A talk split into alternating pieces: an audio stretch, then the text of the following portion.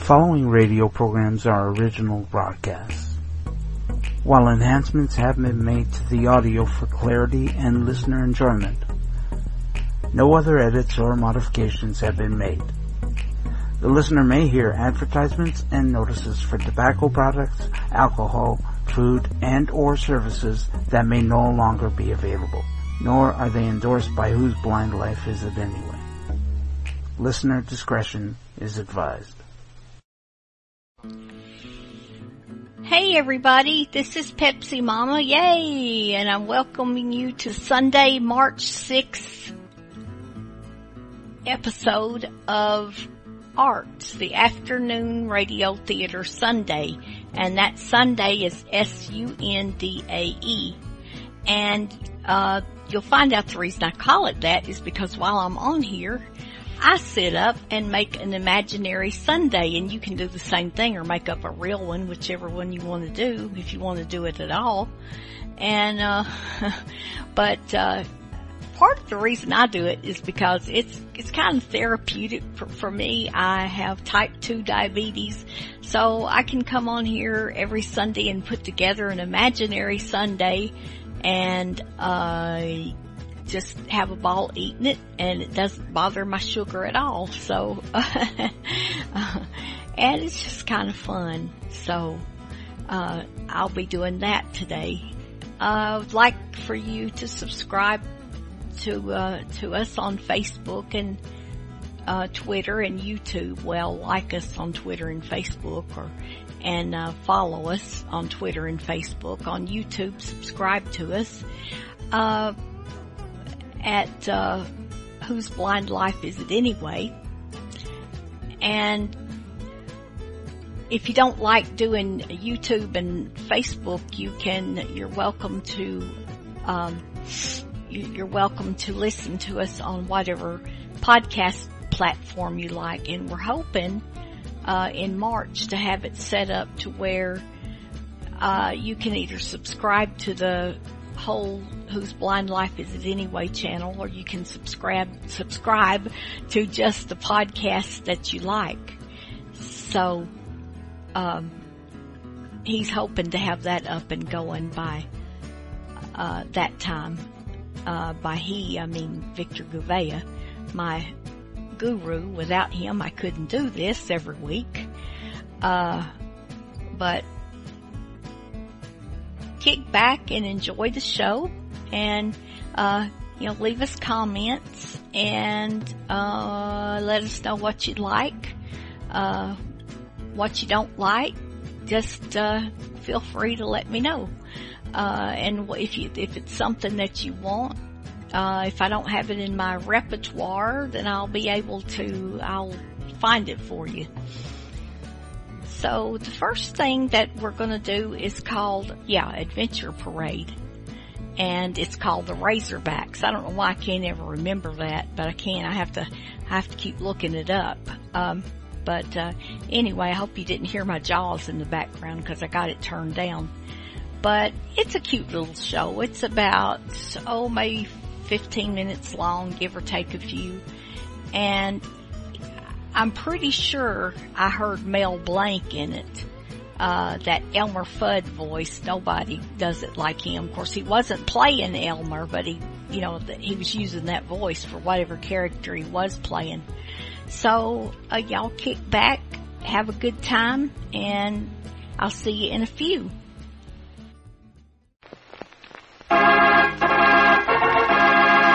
Adventurers, attention! Fall in for Adventure Parade!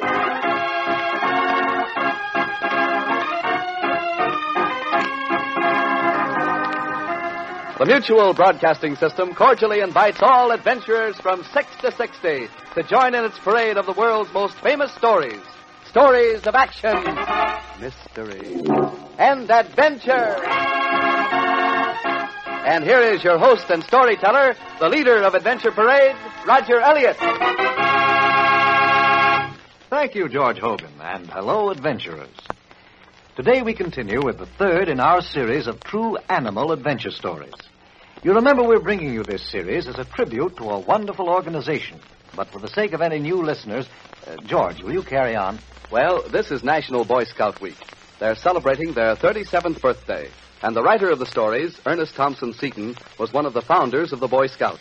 As a matter of fact, Mr. Seton was Chief Scout for five years. Besides being a fine writer, too. It's a real pleasure to pay tribute to the Boy Scouts of America by bringing you his delightful animal stories. What's our story about today, Roger? Today's story is about a bear, the Coger's Creek Bear, and his feud with the hero of the tale, a razor-backed hog. And now for the third of Ernest Thompson Seton's true animal stories, the story of Foam, a razor-backed hog.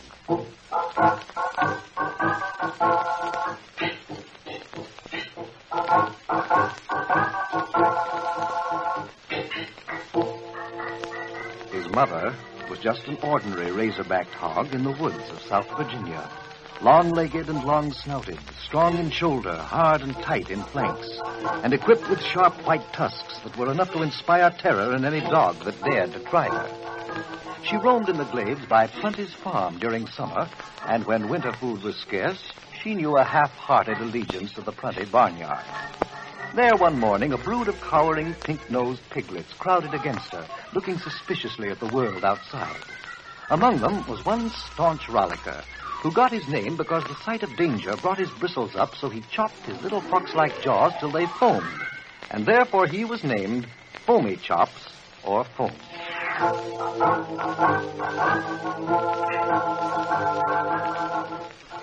Now, Lizette Prunty had wandered one day to Coger's Creek for June strawberries, and she kept going further on until she heard suddenly a loud sniff sniff.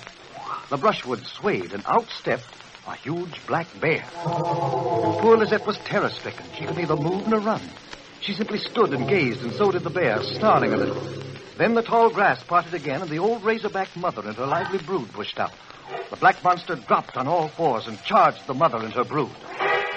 The fierce war grunts of the mother might have struck terror into any but the bear, for the razorback had mighty jaws and sturdy legs. She had backed into a protecting bush, making only a head-on attack possible, and the bear growled menacingly as he walked this way and that, with the mother's champing jaws aimed however he went. Then he began a short charge and stopped. The mother made her mistake. She charged, ripped his arm, and bit his paw. But he was on her, stunning her with a terrible blow and raking her sides. He gripped her in a fierce embrace that robbed her of fighting breath. And as they closed, Lizette turned and fled for home. Lizette flew to her father and told him what was happening at Coger's Creek, and they started out together with dog and gun. But turkey buzzards were sailing over the place as they drew near. They found the old razorback dead, and her limp brood scattered along the creek bank. Lizette began to cry, but suddenly the dog broke into a tirade at something far under the bushes. And there, bravely facing him, stood a little red-headed piglet, chopping with his tiny jaws until the foam flew. Poor little Foamy Chops. He was so hungry, so forlorn, and his nose was so sore where the bear had scratched him. He didn't even know that Lizette was his friend, and he champed his little jaws defiantly when she put him in a box beside the kitchen stove. She washed his wounded nose while he crouched in dull, motionless despair. Then she brought him a warm bottle, and he could no more help sucking than any baby could. When the bottle was empty, he slept the long, sweet sleep he so much needed.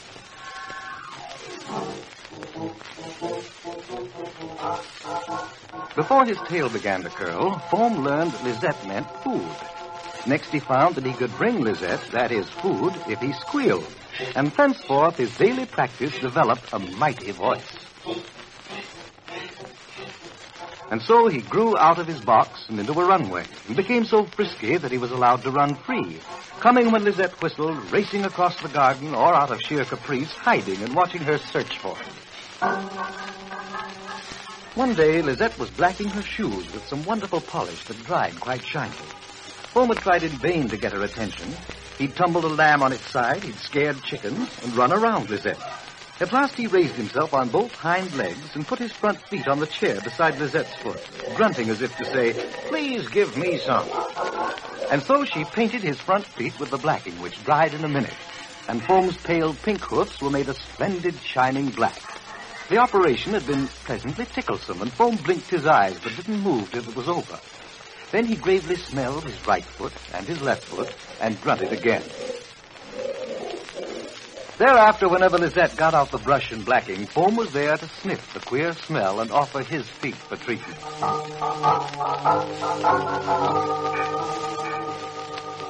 There were two companions in Foam's life a duck and a lamb, strange creatures that Foam inspected narrowly out of his white rimmed eyes with distrust and a little jealousy. But they proved pleasant people to sleep with. They kept him so warm. And soon he devised ways of enjoying them as playthings. The lamb's tail was long and pullable, and the duck could be tossed over his shoulder by a well-timed root.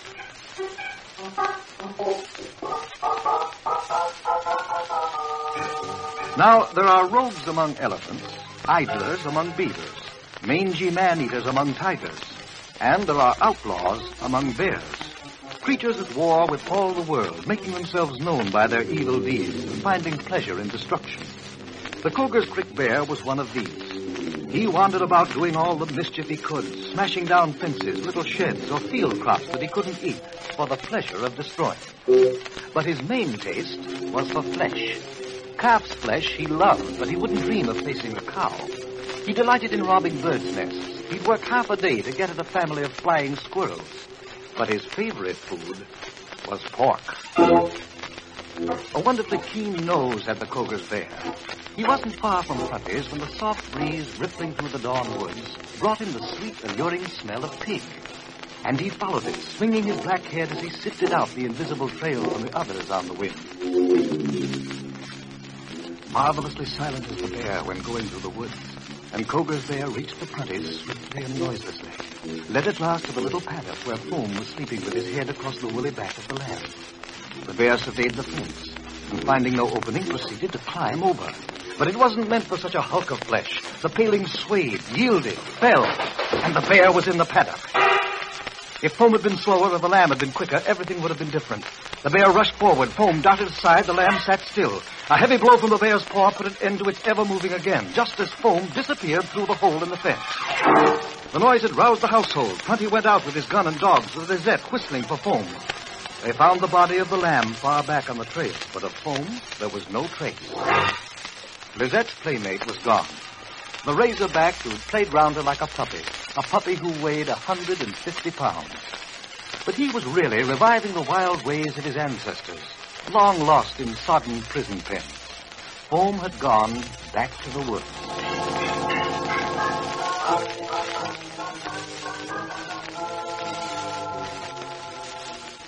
It's a long, dusty road from Dan River Bridge to Mayo Valley by Coger's Creek. Yet down its whole length there trotted one day a sleek young razorback. She was barely full grown, shaped in body and limbs like a deer, and clad in a close coat of glistening grizzly hair that flashed in the sun. Down the long pike she trotted, swinging her sensitive nose, cocking her ears this way and that, making a careful smell study of posts that edged her trail. She stopped at many a crossroad and she studied many a breeze, but she kept on trotting until evening saw her in the woods that lie beyond the lower bridge of Coger's Creek.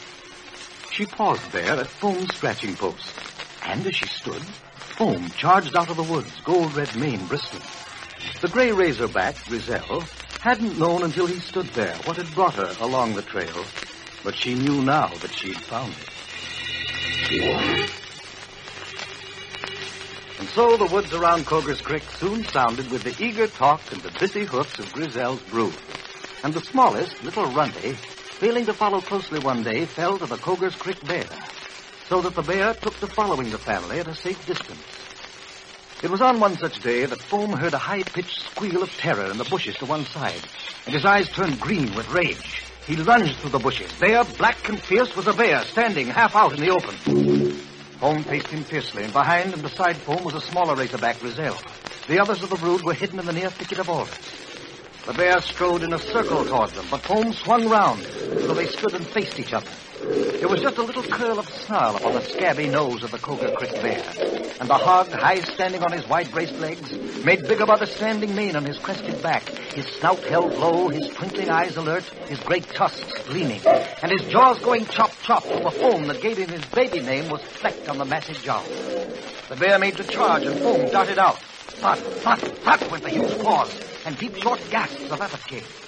The blows staggered but didn't down Foam, and his white knives flashed with upward slash the stroke that seeks the vitals. They reeled apart. The hog was bruised, but the bear had half a dozen bleeding rips. Again they closed, and the bear flung all his bulk on Foam, trying to throw him by his weight. But Foam was stout and ripped ripped at the soggy belly till the bear flinched, curled, and shrank in pain. Again they faced and closed. The bear sprang on Foam's back, heaving down with all his might. Slash went those long, ivory knives, but Foam was going down. And then another struck the bear. Grizel was on him with all her force. The bear lurched back. She seized his hinder paw and crunched. Foam heaved the monster from his back and turned and slashed and tore. So the bear went down at last with two like demons tearing, rending, carving.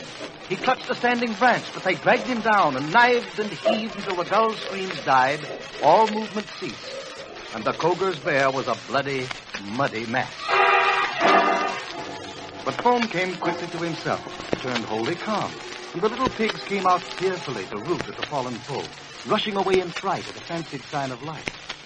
While Grizel came close to Foam and then called her brood away. They rollicked off together, Foam last of all, with strength unspent and head held high.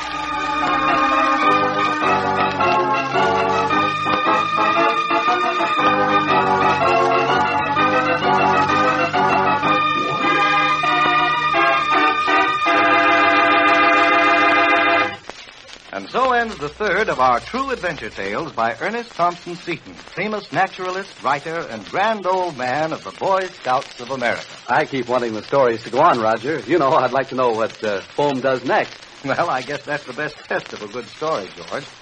And you'll be just as interested in tomorrow's story. A wolf who was a king. Lobo, king of the Currumpaw. Until then, so long. So long, Roger. We'll all be listening tomorrow, same time, same station, for another true story by Ernest Thompson Seton on Mutual's Adventure Parade.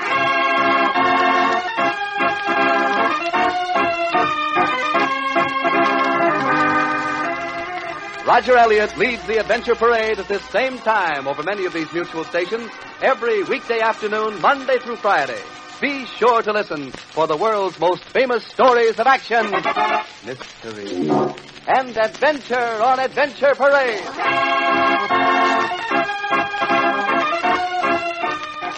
Roger Elliott is also your host at the House of Mystery, heard on most of these mutual stations each Sunday afternoon.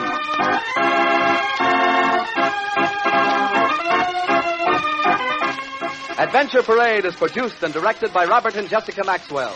Music is composed and played by John Gart. Ernest Thompson's Seton's story for today is adapted for Adventure Parade by Anne Lawrence.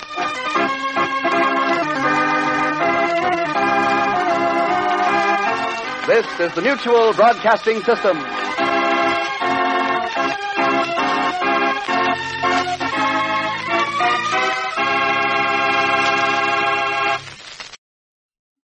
Next, I have The Air Adventures of Jimmy Allen, and it's about the same length as the last one. And Jimmy is this little boy who flies around in airplanes, and, uh, it's called Killing Baloo, and they're going after this bad guy named Baloo, and so they get him in the end, I think. And, um, so I think this thing was done in parts. I'm not sure. But if it is, and if you liked it, then I'll go back and try to get the whole thing. Uh, cause you know how some of those like Superman are in parts. And, uh, so, anyway, I'll, I'll check it out if you, if you would like for me to. Um, anyway, enjoy the air adventures of Jimmy Allen. Again, we return to Jimmy Allen's Air Adventures. Jimmy and Speed Robertson, you will remember, were in the air taking part in a furious night dogfight, the sensational climax to an air movie. Nails Ballou had previously reported that Harry Phelps had fallen from his plane. There is no doubt in the minds of Speed and Jimmy that Ballou deliberately killed Phelps, but they are unable to prove it. But they, with the Englishman Ramsey and Roy Phelps, Harry's son, are now acquainted with Ballou's terrible secret. That while a pilot in the war, Ballou was a treacherous spy working both for the United States and Germany at the same time. Ballou is out to kill the four who are on their guard. He attacks Jimmy and Speed using real bullets in his machine guns instead of blanks, but the two chums drive him off. Then he attacks Roy Phelps, and Ramsey comes to the boy's rescue. Ballou sweeps upward in an attempt to get Ramsey in his gun sights, and his P 51 staggers momentarily in a stall.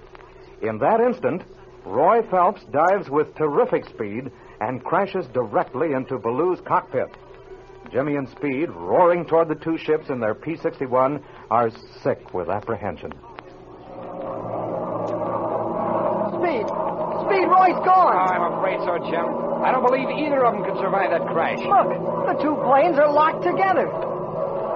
My gosh, Jim, that's fantastic. Why, they've come together in such a way they're still partly airborne. Instead of spinning down there, they're kind of spiraling down slowly like one plane.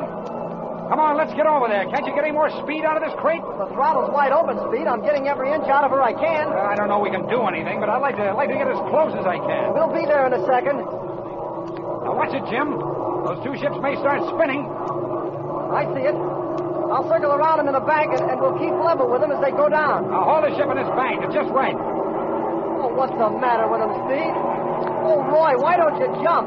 Hurry, Roy, jump! I'm afraid they're both knocked unconscious by that crash if they weren't killed outright. Baloo got it much worse than Roy, Steve, see? The front of Roy's motor is almost inside Baloo's cockpit. Yeah, and Roy's prop blades have almost chewed Baloo's fuselage in two. Oh, but if Roy doesn't come to in time to jump and pull his ripcord, there's not a chance in the world for him. Not a single one, Jimmy. If we could only do something, Speed. Isn't there something we could do? I don't know of a thing except to pray. What altitude are you at now, Jim? 12,000 feet. Well, how thick are these clouds? Oh, about three or 4,000 feet. All right, here's what you're going to do. Just as we start going through these clouds, you veer off, stick your nose down, and dive almost vertically. After you've gone about 2,000, do a half turn and keep on. That should bring us out just beneath where Baloo and Roy should come out of these clouds. Being in that wide, flat spiral, they won't lose altitude as fast. Oh, look, Speed. Neither Roy nor Baloo have moved yet. You know, every time we get close to him, I can see right into the cockpit.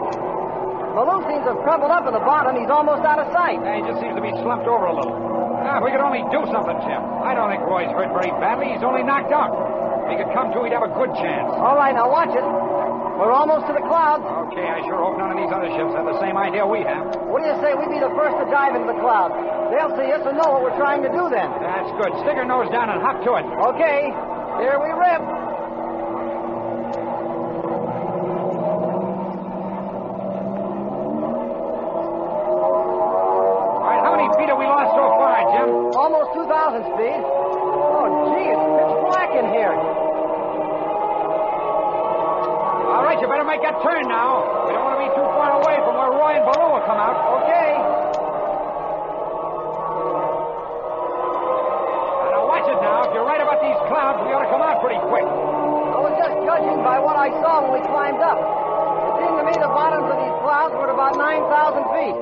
Forget some of these mountains over here pretty high. I'm not forgetting speed. Look, I think we're coming out now. Now, we better. I know this plane's not going to stand much more of this dive. I know it. The whole ship's vibrating as though it was going to go to pieces. Here we come, though. There, we're out. Hey, watch it, watch it. Don't try to pull out too quick. You'll snap a wing. I know, but I don't want to lose too much altitude. Now, take it easy. Sure we're down below these clouds? Yeah, that's the stuff you can start leveling off. Can you see the ground? Yeah, I can barely make it out. I think we've got three or four thousand feet to spare, Speed. The clouds were moving over toward our field anyway.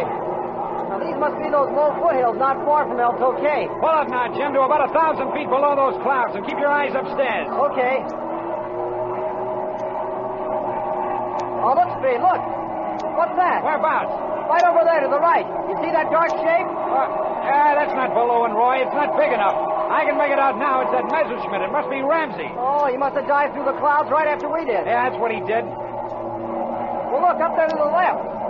Hey, give your engine wide open throttle, Jim, and pull up. I think that's Roy and Baloo. Okay.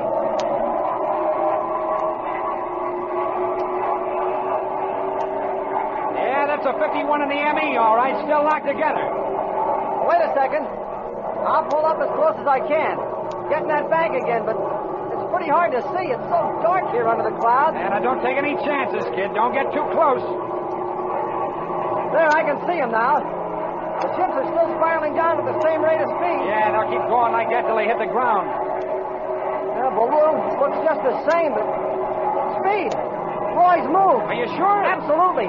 His left arm was outside the side window, and now it's inside. Uh, maybe he's thrown inside with the motion of the plane. I don't think so.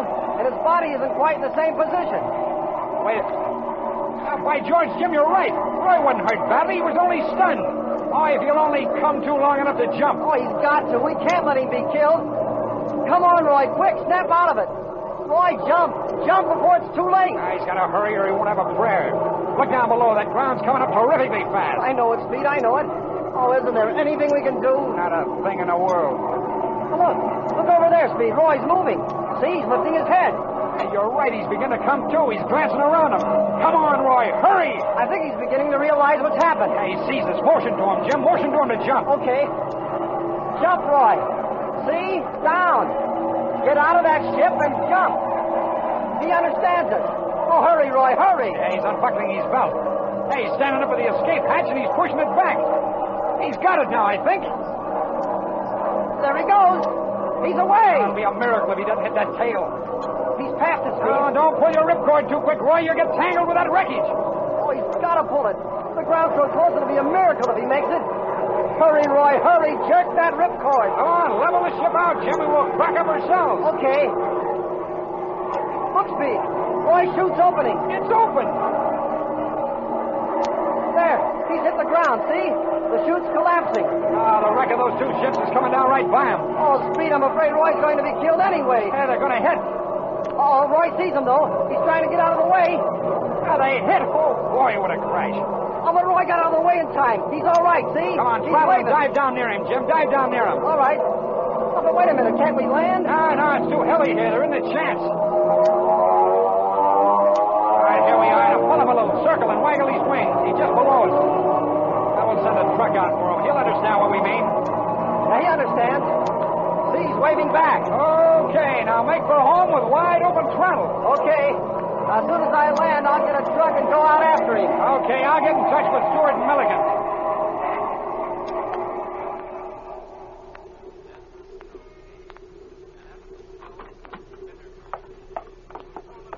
Well, hello, Jim.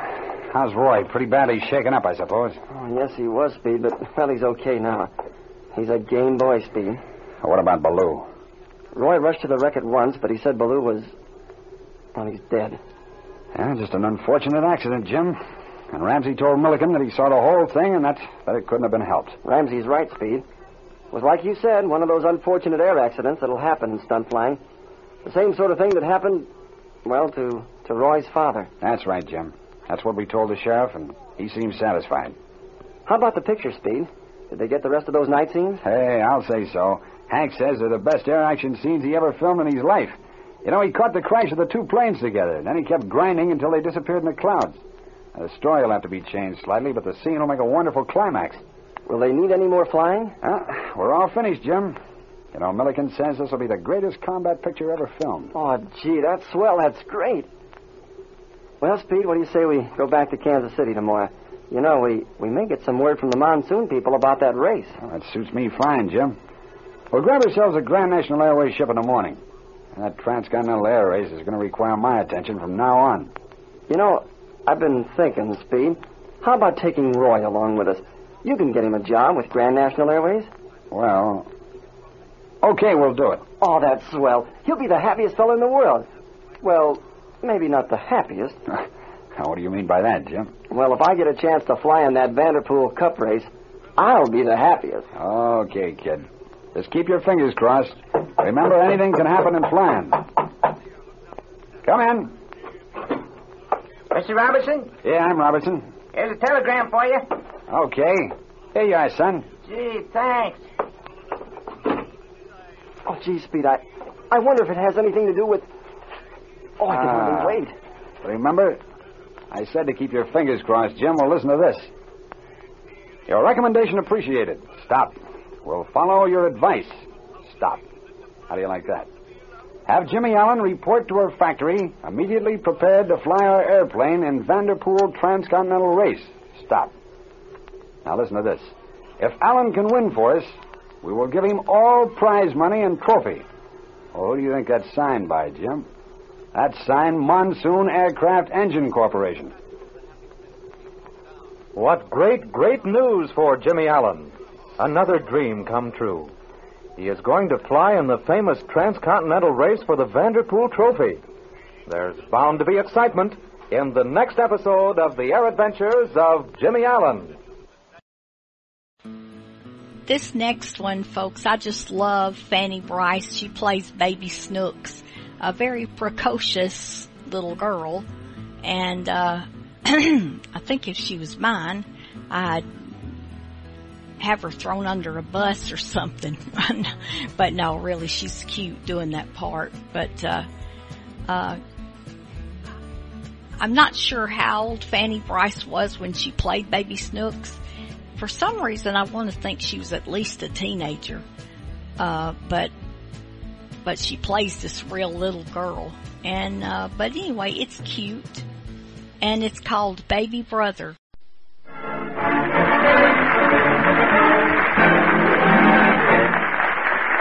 Daddy, played by Hanley Stafford, has had a hard day at the office. He's trying to read his newspaper in the study, but Snooks has been constantly running in and out. Daddy's patience is rapidly becoming exhausted. Listen. Kit can't sit still a minute. Like trying to rest in a boiler factory. On the bridge falling down. Oh, here she comes again. Whoop. Excuse me, Daddy. Snooks, you've been in and out of this room for ten times. Have I? Yes, and every time you come back, you cross between my feet and the chair they're resting on. I don't like it. Why? Because I don't like having to take my feet off. Can you take your feet off, Daddy? I mean off the chair. Why don't you walk around me? It's too easy. I thought so. Well, I'm warning you. Don't disturb me anymore. Understand? Understand. Oh, stop that singing. Um, all right. Daddy, What is it? who's London? London is the name of a city. Ain't it a man? No.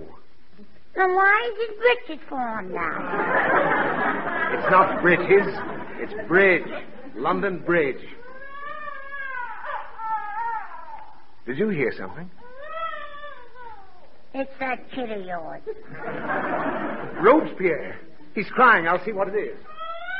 Yeah! That's all he does is holler. Yeah! No. What do you think? What? You can't imagine what's happened to little Robespierre. His nose dropped off. No, he's got a tooth. His first tooth. Come and have a look at it. Who? Your little brother. I ain't got no little brother. You haven't got a little brother. No, I divorced him. I never heard of such nonsense. Snooks, I can't understand why you don't show any affection at all for little Robespierre. I don't like him. Well, why not? He hollers too much. Well, of course he cries a lot. But that's only his way of letting us know that he wants something. Well, why don't he ask for it?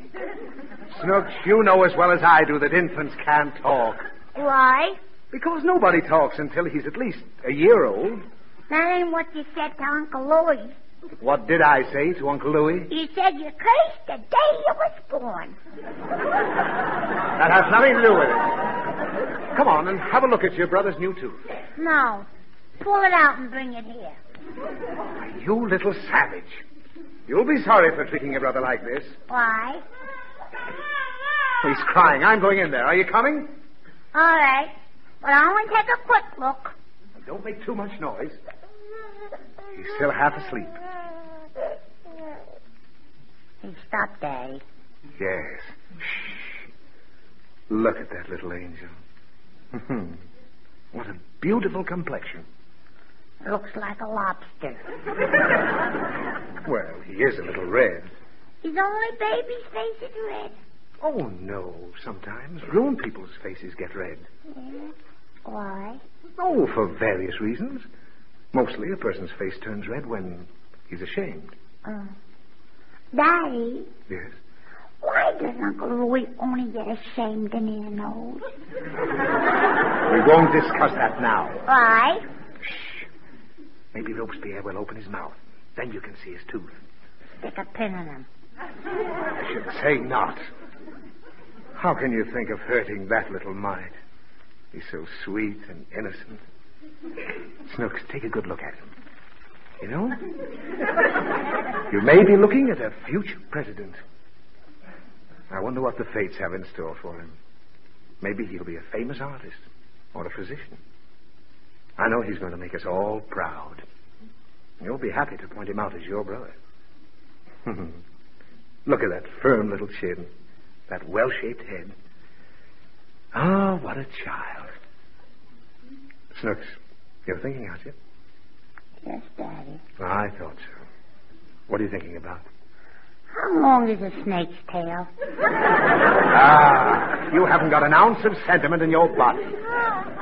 Ah, he's bawling again. Oh, look, look, Snooks. Right there in front. See the tooth?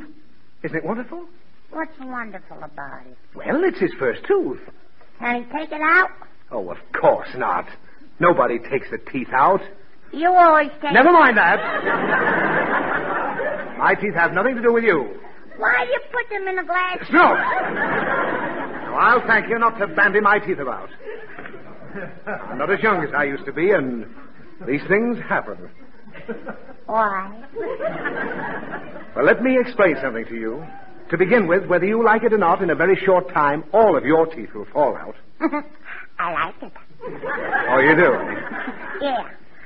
I'll stick them in a pumpkin for Halloween. Very funny. All I'm trying to tell you is that your mouth is full of deciduous teeth. I don't taste nothing. Well, of course not. It just means you lose them. They are milk teeth. Can I milk them? No. And remember, Snooks, when a tooth falls out, put it under your pillow. What for? Well, a brownie will come while you're asleep and turn the tooth into a dime. I want to put one out now. Oh, don't be silly. I'm just trying to impress on your mind that teeth are vitally important to your health. You know how many types of teeth there are?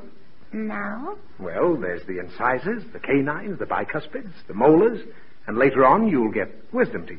Wisdom teeth? Yes. When did you get yours? Mine came very late. As a matter of fact, I didn't get my wisdom teeth until uh, after I was married. Too late, huh?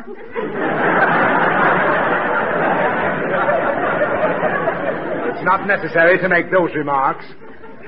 Darn kid's uncanny. Uh-huh. Nothing. Snooks! Don't try to loosen your teeth. I want to put one out. Well, what for? I want the brownie to change it into a dime. Oh, your teeth are still too tight. You'll have to be patient. Oh. It's Robespierre's teeth looser than mine. Oh, I suppose so. Now, let's go back to the study. You go, Daddy. I want to stay here a while. Snooks, what have you got in your mind? Nothing. Are you thinking of tampering with the baby's tooth? Who, me? Now, don't put on that innocent face. Were you actually going to, to... Oh, I can't say it. I can say it, Daddy. Pull a baby's tooth. Snooks, you weren't. Does he eat meat? No. Well, get the idea? I think I do. Uh, Snooks, uh, step outside with me. You uh, realize what terrible thoughts you've been harboring? Uh-huh. Is there anything you'd care to say in your defense? No. Shall I turn over? There's no alternative. Ain't it awful? Ah, Here we go again.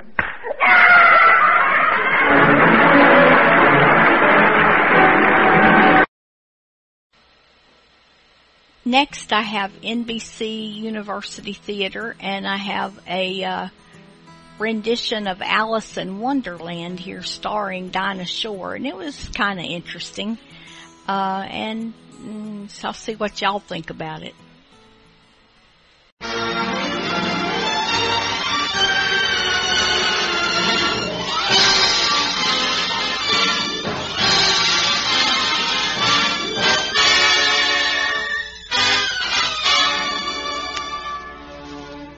This is the NBC University Theater, bringing you a seasonal play in the holiday spirit, a story beloved by the young and heart of every generation. We present the Lewis Carroll classic, Alice in Wonderland, starring Dinah Shore as Alice.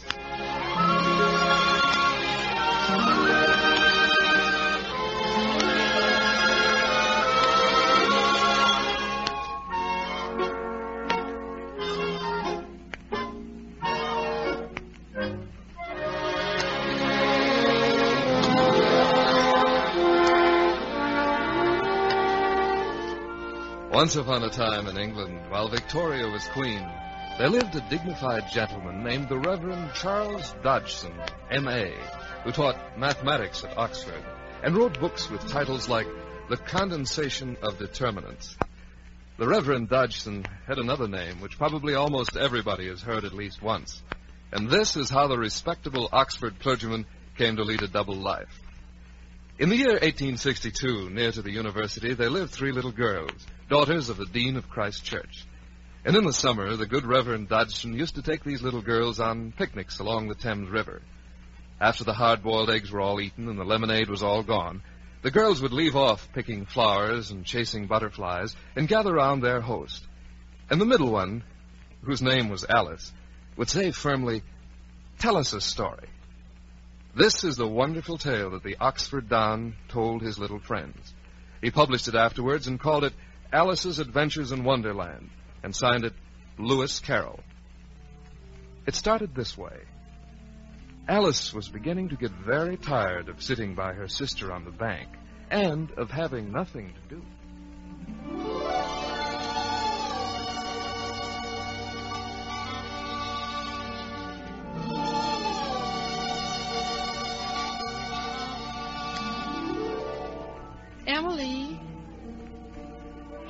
Emily?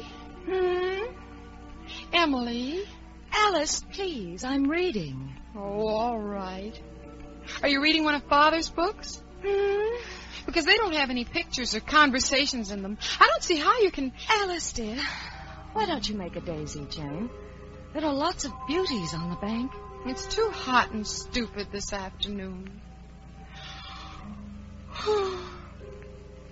Tell me a story, Emily.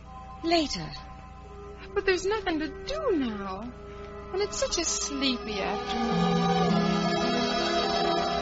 Everything's sleepy. The river's sleepy. The birds are sleepy. And the grass is sleepy. And the clouds are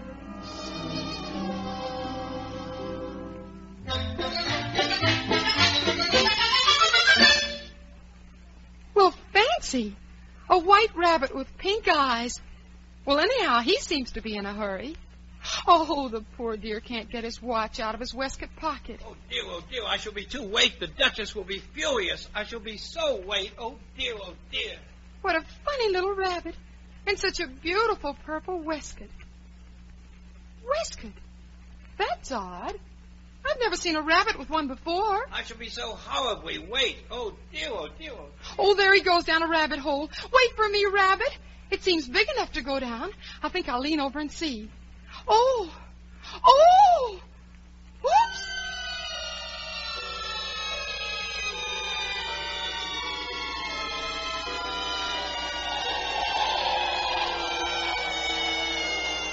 I wonder where I'm falling to. It must be a dreadful distance down. After this, I shall think nothing of falling downstairs. How brave they'll think me at home.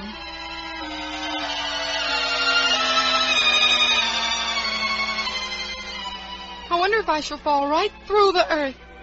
How funny it'll seem to come out among the people that walk with their heads downwards. I had it in geography, the antipathies, I think. No, that doesn't sound right. But I shall have to ask them the name of the country.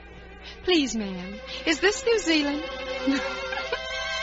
Fancy asking that.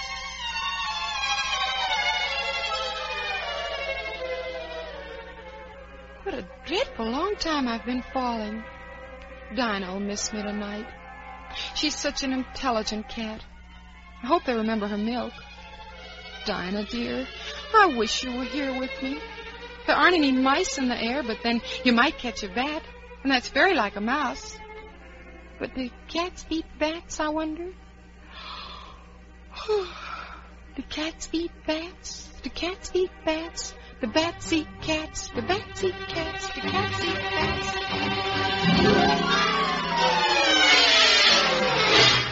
Oh, well, I'm down, and I seem to be in one piece. And there goes the white rabbit.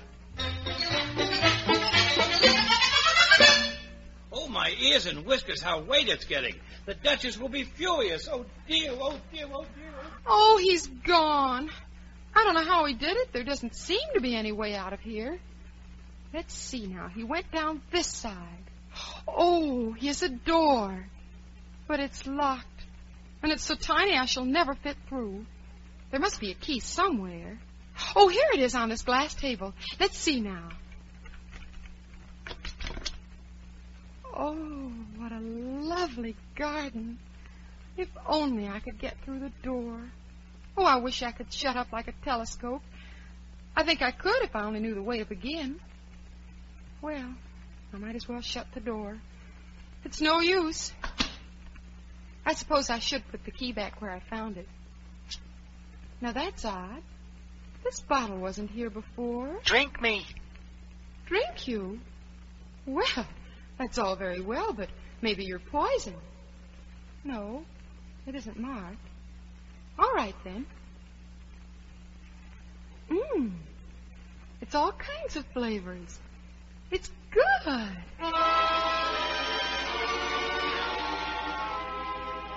What a curious feeling. I must be shutting up like a telescope. I do hope it stops. I might go out altogether like a candle. Goodness, I'm glad it stopped. I should hate to be like a candle flame after you've blown it out. But I'm small enough now to get through the door into the garden. I'll be able to see.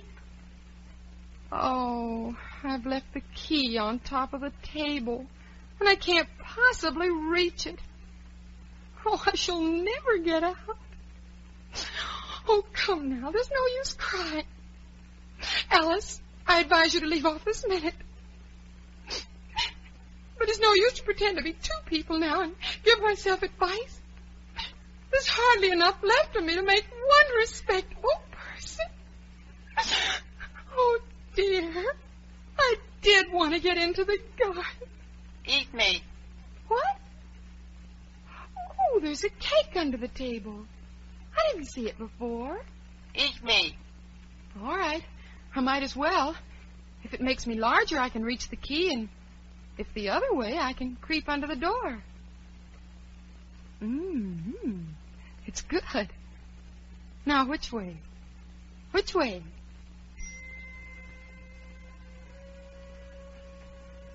Curiouser and curiouser. I'm growing again. Ooh, I'm growing too much. I'm opening out like the largest telescope there ever was. There go my feet. Goodbye, feet. Ooh, my head. Well, at least I've stopped growing. I must be nine feet tall. But I still can't get into the garden. Oh, dear.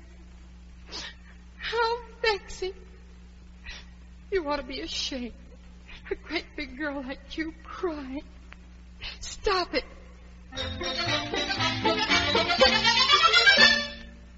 Oh, there's the rabbit again. Oh, the Duchess, the Duchess. Won't she be savage if I've kept her waiting? Oh, dear, oh, dear. Excuse me, Mr. Rabbit. Oh, I wonder... good heavens, a giant. This is too much. Oh, I wish he wouldn't run away so. He's dropped his fan and gloves. Everything's so queer today. I feel so different. But if I'm not the same, who in the world am I? I'm sure I'm not Ada. Her hair goes in ringlets and mine doesn't. Besides, she's she and I'm I. I'll see if I know the things I used to know. I'll try and say, How doth the little.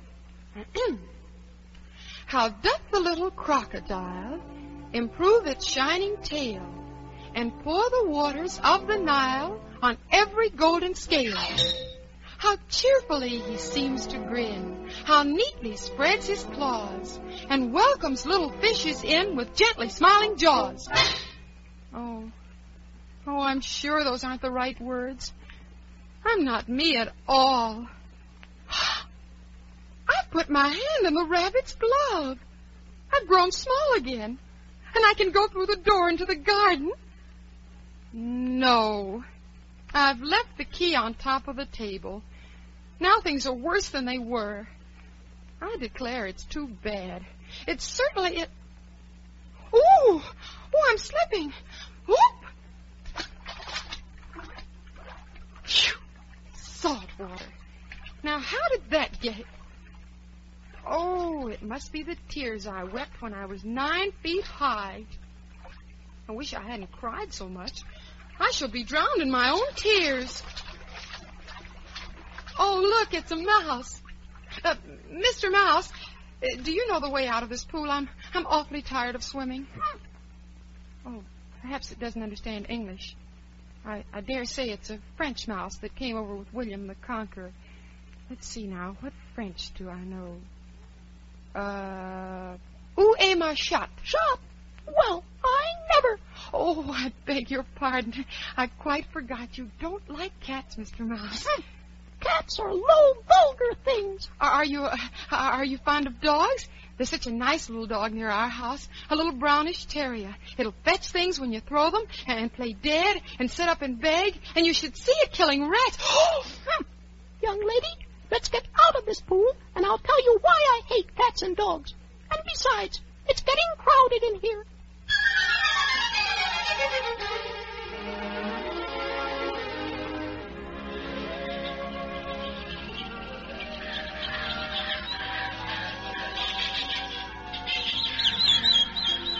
Gracious, what a queer lot of creatures there were in the pool. They aren't queer.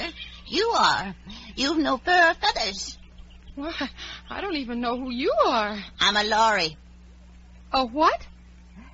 A Lory, yes. And that's a dodo. There's an eaglet and a duck. They're not queer. You are. I'm older than you and must know better. How old are you then? Won't tell. But then how can you know if you're older? Hold your tongue. The mouse is going to speak. Sit down, all of you. The first thing is for all of us to get dry. Everybody sit down in a ring. There, that's right. Now, this is the driest thing I know.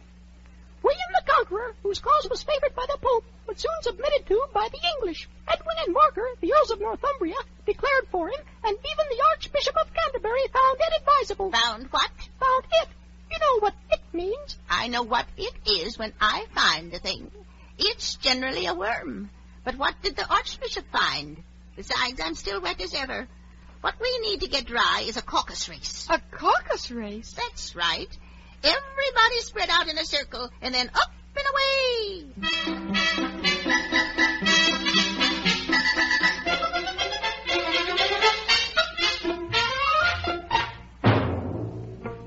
All right, the race is over. But who has won? Everybody has won. And Alice is to give the prizes. Me? Well, I don't know what. Oh, wait. I've some chocolates in my apron pocket. Here. But she must have a prize herself. Of course. What else have you in your pocket? Only a thimble. Well, hand it over. we beg your acceptance of this elegant thimble as your prize. Why, thank you, sir. She got the best prize. Well, I never. You certainly didn't. That's rude. I wish I had Dinah here. She's polite. And who, might I venture to ask, is Dinah? Dinah's our cat, and she's such a capital one for catching mice. And oh, I wish you could see her after the birds. Why, she'll eat a little bird as soon as look at it. oh dear, they're all gone. I wish I hadn't mentioned Dinah. Nobody seems to like cats here. Dear Dinah, I wonder if I shall ever see you any more. The Duchess, the Duchess. Oh, my dear paws, my fur and whiskers. She'll get me executed as sure as ferrets are ferrets. Oh, now here's the white rabbit back. I must remember not to mention Dinah and frighten him off. Why, Mary Ann, what are you doing here? Oh, I'm not Mary Ann. I'm Alice. Nonsense. You must be Mary Ann. One home this minute and fetch me a pair of gloves and a fan. Quick now. I must be off. Remember, a pair of gloves and a fan. He took me for his housemaid. But I better get his gloves or he'll be furious. I shall have to hurry before the real Mary Ann catches me. Fancy running errands for a white rabbit. I suppose Dinah will be sending me on messages next or have me watching mouse holes. Now, the gloves must be in here somewhere. Oh, there they are on the chest and the fan. Drink me. Oh, another of those bottles. Drink me. Well, I might as well. I know something interesting is sure to happen. I hope it'll make me grow large again. I'm tired of being such a tiny thing. Oops! Here I go! I think maybe I'm growing too fast. I hope it stops soon. I shan't be able to get out the door. I'd better kneel so I fit. Maybe if I put one arm out the window, there, now I can get my foot up the chimney. Now what will become of me? There. Thank goodness I've stopped growing. Oh, it was much pleasanter at home when one wasn't always growing larger and smaller and being ordered about by rabbits. When I grow up, I'll. But I'm grown up now. At least there's no more room to grow up here. Mary Ann! Marianne! Let me in at once. Fetch my glove. Let me in. The white rabbit won't be able to get in with me filling the room. Oh, well, then I'll go round and get in by the window. I don't know why I'm trembling. I must be at least a thousand times larger than the rabbit. There he is outside the window. I'll just grab. Oh, oh! Heavens! He must have fallen into a cucumber frame. Pat, Pat, where are you? Where is that gardener? Sure that I'm here digging for apples, Your Honor. Well, come and help me out of this. Now, what's that in the window? Sure, and it's an arm, Your Honor. Nonsense. It fills the whole window. Whoever saw an arm that big? It's an arm, nevertheless. Well, listen, Pat. Come here. I'll tell you what we'll do. Uh. Oh, dear. They must both be trying to get in the window. I'll just have to grab again. What a number of cucumber frames there must be. I wonder what they'll do next. I wish they could pull me out of the window. I'm sure I don't want to stay here any longer. All right, Bill. You ought to go down the chimney. Oh, so Bill's coming down the chimney, is he? Well, I think I can pull my foot down a little. There he is. Now I'll kick. There goes Bill. Catch him. Well, we have to burn the house down. You do, and I'll set Dinah on you. Ha, that scared them. I wonder what next. If they had any sense, they'd take the roof off. All right. Now, a barrelful will do. Pour 'em through the window. One, two, three. Oh, now they're throwing pebbles at me. You stop or I'll get Dinah. Well, that's odd. The pebbles are turning into cakes. If I eat one, it's sure to make some change in my size, and it can't possibly make me larger. Well, which way? Oh, I'm getting little again. At least I can get my arm out of the window. I was getting tired with my foot up the chimney. I'm three inches high again. If I can find the little door, I'll be able to get into that lovely garden.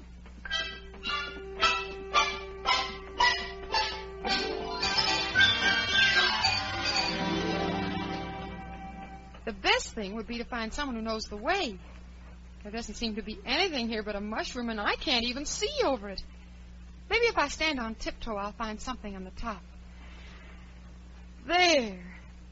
It isn't polite to stare. Oh, a caterpillar smoking a water pipe. Who are you? I. I hardly know, sir, at present. Being so many different sizes is very confusing. Not a bit. Well, it feels queer to me. You? Who are you? Oh, dear. That's where we started. You see, I can't remember things. Can't remember what things? Poetry, mostly. I, I try to say it, but, but it all comes out wrong. Repeat. You are old, Father William. I'll try. you are old, Father William, the young man said, and your hair has become very white. And yet you incessantly stand on your head. Do you think at your age it is right? In my youth, Father William replied to his son, I feared it might injure my brain. But now that I'm perfectly sure I have none, why I do it again and again. You are old, said the youth. One would hardly suppose that your eye was as steady as ever. Yet you balanced an eel on the end of your nose. What made you so awfully clever? I have answered your questions and that is enough, said his father. Don't give yourself airs. Do you think I can listen all day to that stuff? Be off or I'll kick you downstairs. That's not right. Oh, not quite, I'm afraid. Some of the words have got altered. It's wrong from beginning to end. Well, what size do you want to be? I should like to be a little larger. Three inches is such a wretched height to be. It is an excellent height to be. I am just three inches high. Oh, dear. Don't go. Don't. Oh, I wish the creatures wouldn't be so easily offended. He's gone and left his water pipe. Well, I'm still not in the garden.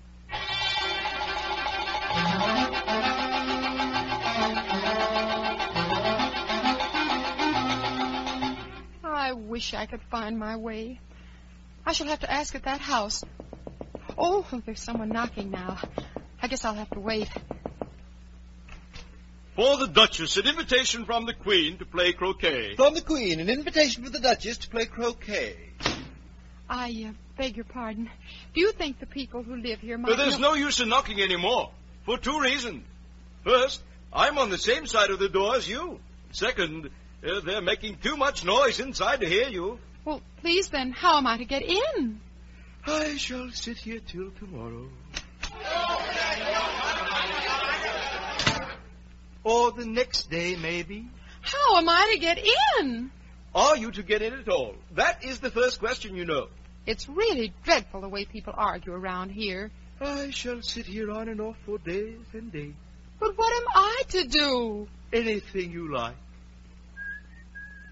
Oh, there's no use talking to him. He's perfectly idiotic. I'll just open the door and walk in. Put a lot of pepper in the air. Pepper's good for you. I'm the Duchess, little girl. Who are you? Oh, never mind. Time's money, I always say. Cook! Yes, Mum. More pepper. Oh, not more pepper. The baby's sneezing and howling already, poor little thing. Nonsense. This baby lives on pepper. But the only one who isn't sneezing is the cat. Oh, it's grinning. Could you tell me why your cat grins like that? It's a Cheshire cat. Pig. Me? No, the baby. It won't stay quiet. Oh, I didn't know that Cheshire cats always grin. In fact, I didn't know that cats could grin. They all can, and most of them do. I don't know of any that do. Oh, you don't know much, and that's a fact. Cook, take the soup off. Yes, Mum. Oh, please, watch what you're doing. You almost took the baby's nose off. If everybody minded their business, The world would go round a deal faster than it does. Which would not be an advantage. I learned all about it at school. You see, the Earth takes 24 hours to turn round on its axis. Talking of axes, chop off a head. It takes 24 hours, I think. Or is it 12? I... Oh, now don't bother me. I never could abide figures. Ah!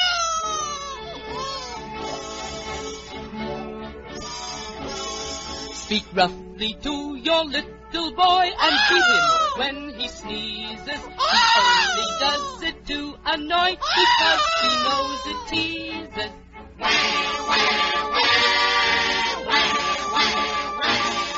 He only does it to annoy because he knows it teases.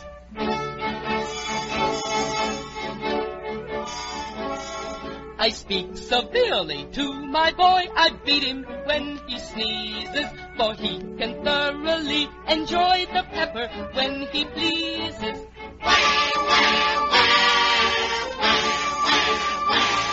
For he can thoroughly enjoy the pepper when he pleases. Here, you may hold the baby a bit if you like. Oh, don't throw it. Oh, there now, baby. It's all right. I must go and get ready to play croquet with the Queen. Cook, mind the soup kettle. Yes, ma'am. Oh, look out! You'll hit the baby. If I don't take this child, they're sure to kill it in a day or two. Come on, baby. Let's get out of here before they kill us both. There now, baby. Wouldn't it be murder to leave you behind in there? Don't grunt. That's not at all a proper way of expressing yourself. You know, baby, that turned up nose of yours looks much more like a snout than a real nose. And your eyes are extremely small for a baby. Well, if you're going to turn into a pig, my dear, I'll have nothing more to do with you. Well, there's no mistaking it now. You are turning into a pig. Here, I'll set you down. Well, it would have made a dreadfully ugly child, but it makes a rather handsome pig, I think. Now I wonder which way I ought to go from here.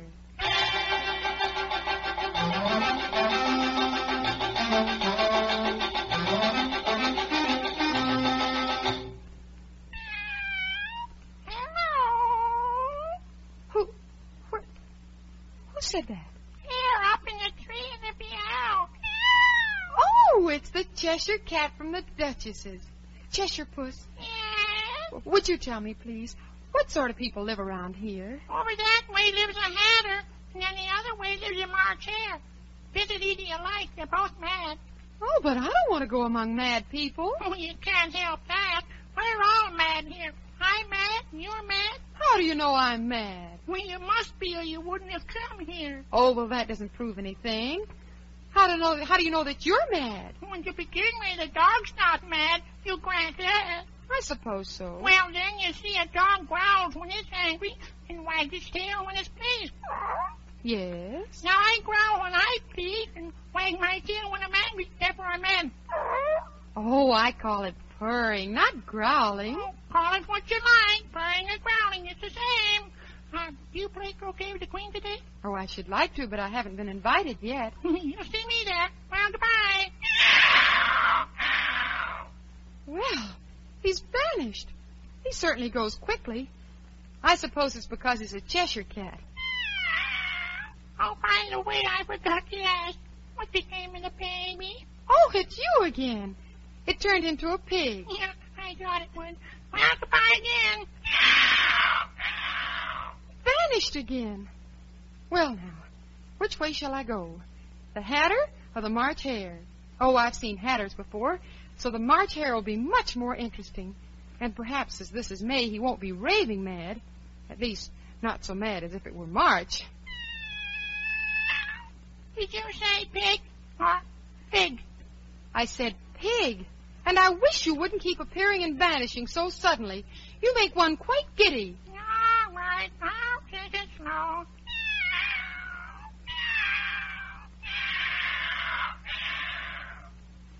Now there's nothing left but the grin. Well, I've often seen a cat without a grin, but a grin without a cat. It's the most curious thing I ever saw in my life.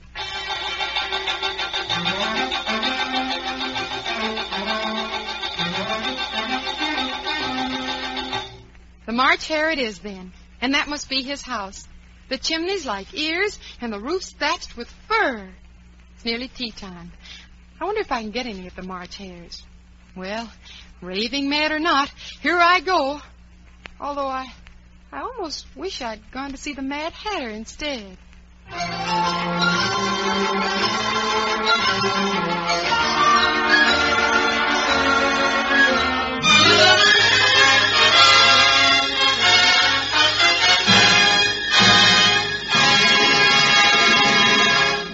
You're listening to Dinah Shore as Alice in Wonderland, a special presentation for the holiday season by the NBC University Theater. Our adaptation of the Lewis Carroll classic continues after a brief pause for station identification.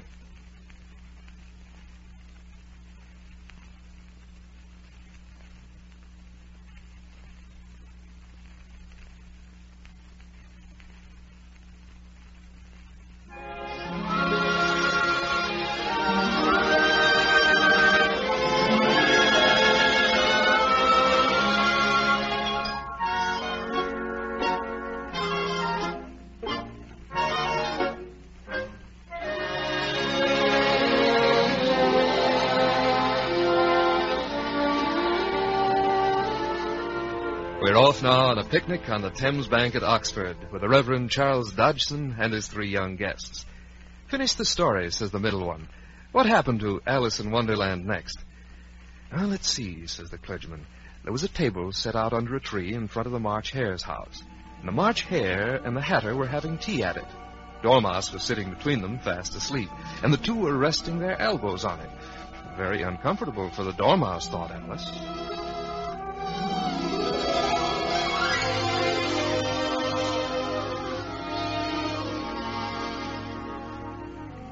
Only it's asleep, so I suppose it doesn't mind. No, no, no, no, no, no, no, no, no, no, no, no, no. Room. Go away, little girl. Don't be silly. There's plenty of room.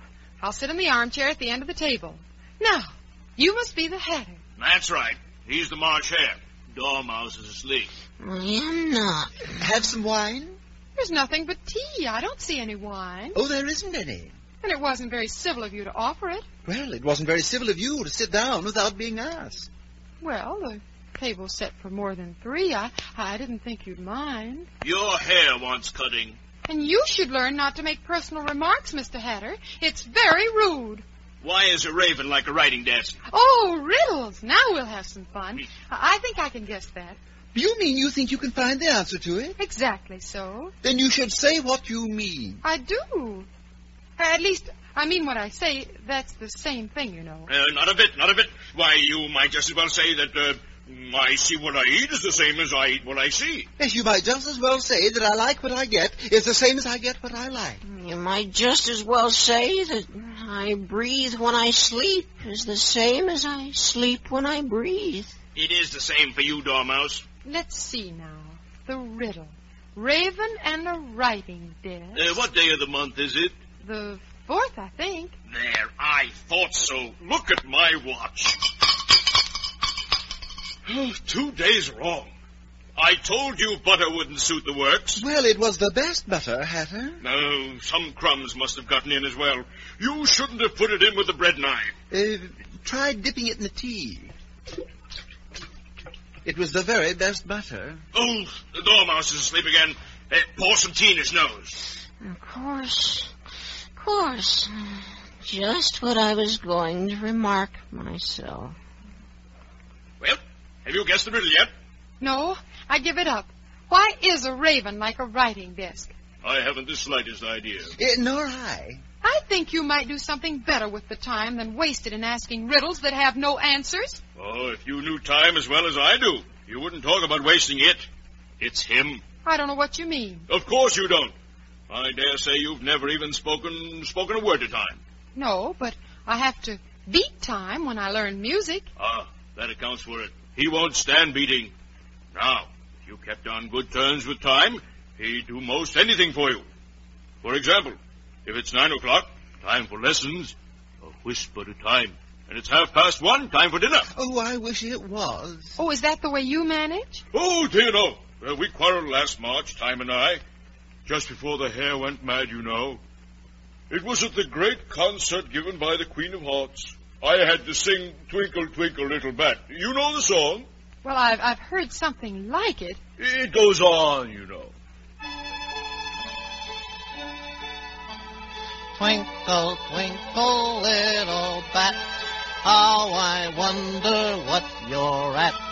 Up above the world you'll fly like a tea tray in the sky. Twinkle, twinkle, twinkle, twinkle, twinkle, twinkle, twinkle, twinkle, twinkle, twinkle, twinkle, Stop, twinkle, stop, twinkle, stop him, stop him, twinkle, give him the twinkle, tea. twinkle, Pinch his twinkle, nose, pinch his twinkle, nose. twinkle. Stop him. Eh, There, he stopped. Well, I'd hardly finished the first verse when the Queen bawled out, He's murdering the time off with his head. How dreadfully savage. And ever since that, time won't do a thing I ask. It's always six o'clock now. Is that the reason so many tea things are put out here? That's it. It's always tea time, and we've no time to wash the things between whiles. Then you keep moving around the table, I suppose? Exactly so, as the things get used up. But what happens when you come to the beginning again? Well, let's change the subject, Hatter. I vote the young lady tells us a story. Oh, I'm afraid I don't know one. Well, then the dormouse shall. Ooh, wake up, dormouse. Uh, dormouse. Wake up. Come on now. I wasn't asleep. I heard every word you fellas were saying. Tell us a story. Oh, yes, please do. And be quick about it, or you'll be asleep again. Once upon a time, there were three little sisters, and their names were Elsie, Lacey, and Tilly. And they lived at the bottom of a well. What did they live on? Treacle. Oh, they couldn't have. They'd have been ill. So they were. Very ill. But why did they live at the bottom of the well? It was a treacle well. But there can't be a... If you can't be civil, you'd better finish the story yourself. Oh, no, no, please go on. I, I won't interrupt you again. Well, these three little sisters were learning to uh, draw. Oh, what did they draw? Treacle. I want a clean cup. Let's all move one place on. Oh, but the March Hare spilled the milk jug in his plate, and I've got to move to his place. Hey, go, uh, go about your story now, Dormouse. Well, y- yes, where did they draw the treacle from? You can draw water out of a water well, so I should think you could draw a treacle out of a treacle well. Eh, stupid? But they were in the well. And of course they were. Well in. They were learning to draw. And they drew all manner of things. Everything that begins with an M. Why with an M? Well, why not? Oh, now the dormouse is asleep again. Come, come, come, come, come on now, up again. Up, up, up, up. It begins with an M, such as mousetraps and the moon and memory and muchness. Muchness? Muchness. You know, you say things are much of a muchness. Eh, Did you ever see such a thing as a drawing of a muchness? Well, really, now that you ask me, I don't think I... Then you shouldn't talk. Well, that's too much. That's the rudest. Well, I certainly shan't stay. Goodbye. Oh, the dormouse is asleep again. Uh, Wake him up again. Uh, pinch him. Uh, put him in the teapot. Up, up, up. There, Come come on. now. Wake up now. Wake up, wake up. up. Well, I shall never go there again. It's the stupidest tea party I was ever at in all my life. This is very curious. There's a door in the tree trunk. But everything's curious today. I think I may as well go in at once. Oh, it's the glass hall again. And the door to the lovely garden is open, and I can get through. Well, here I go at last.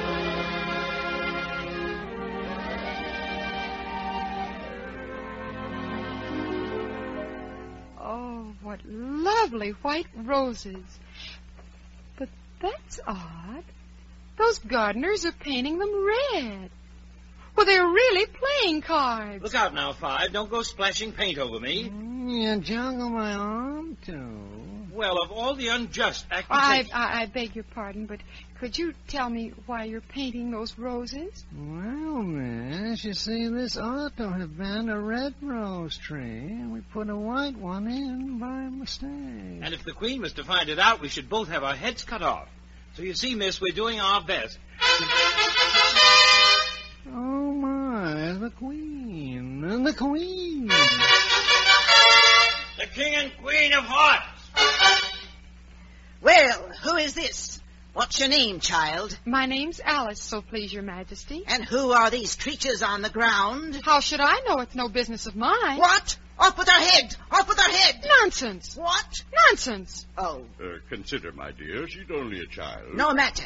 Well, you two on the ground, what have you been doing? Never mind, off with the heads. Can you play croquet, child? Yes, your majesty. Come along, then.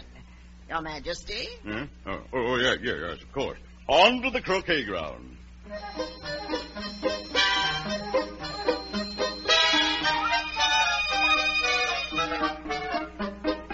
Hello. Oh, it's the white rabbit. It's a very fine day. Very. Where's the Duchess? Shh. She's under sentence of execution. What for? Did you say what a pity? No, I didn't. I don't think it's at all a pity. I said, what for? She boxed the Queen's ears. Oh, Shh, the Queen will hear you. Get to your places. Let the croquet game begin. Off with his head! Off with his head! Goodness, what an odd croquet match. Hedgehogs for balls and flamingos for mallets, and what a din! Hello. Oh, it's the Cheshire Cat. Now I shall have somebody to talk to. How are you getting on? Oh, I don't think they play at all fairly. They all quarrel so, and, and there doesn't seem to be any rules. How do you like the Queen? Oh, not at all. She's so extremely. Uh, hello, Your Majesty. Who are you talking to? A, a friend of mine, Your Majesty, a Cheshire Cat. Allow me to introduce it. Cat, this is the King and Queen of Hearts. I don't like the look of it all. However, it may kiss my hand if it likes. How? Don't be impertinent. Don't look at me like that. A cat may look at a king. I, I read that in some book, but I, I don't remember where. Well, the cat must be removed. Off with his head! Uh, uh, yeah, yes, of course. Uh, but consider, my dear, the cat is vanished up to the neck. We can't cut off a head without a body to cut it off from. Ridiculous. Anything that has a head can be beheaded. No more nonsense. And if something isn't done soon, I'll have everybody executed all around. Well, the cat belongs to the Duchess. You might ask her. She's in prison. Fetch her here. Immediately, Your Majesty. Well, I can't stay here all day now. You can't leave. You're to be executed. Oh, I'm sorry. Well, goodbye. Stop him! Stop him! Where's he going? Off with his head!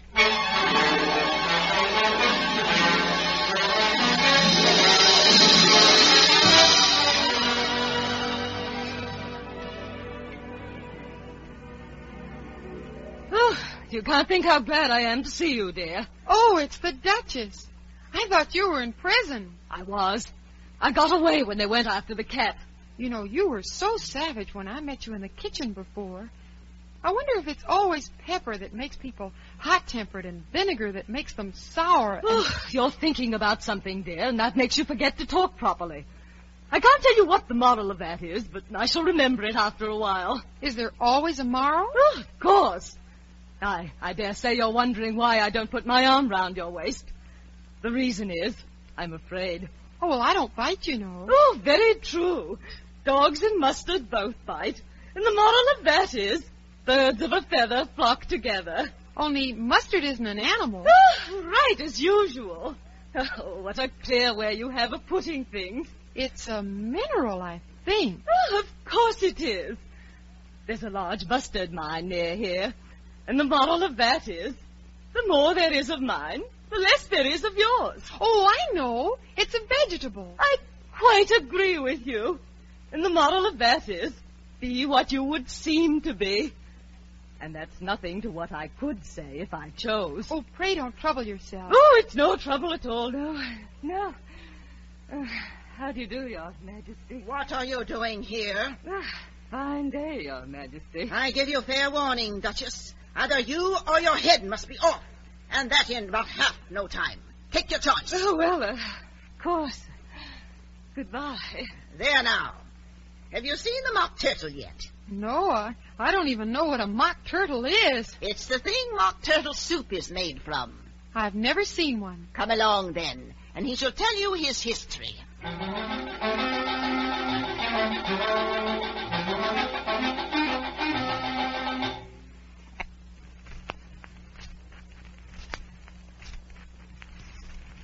Alice, this is a griffin. How do you do?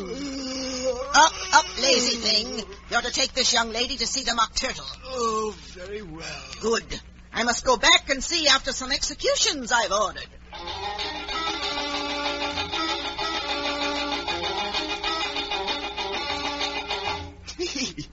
what fun. What? Why, the Queen. It's all her fancy, that. They never executes nobody, you know. Come on.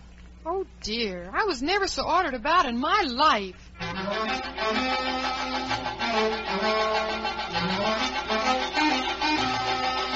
Hi there, Mock Turtle. oh, this here young lady, she wants for to know your history, she do. Oh, very well. Once I was a real turtle. Well?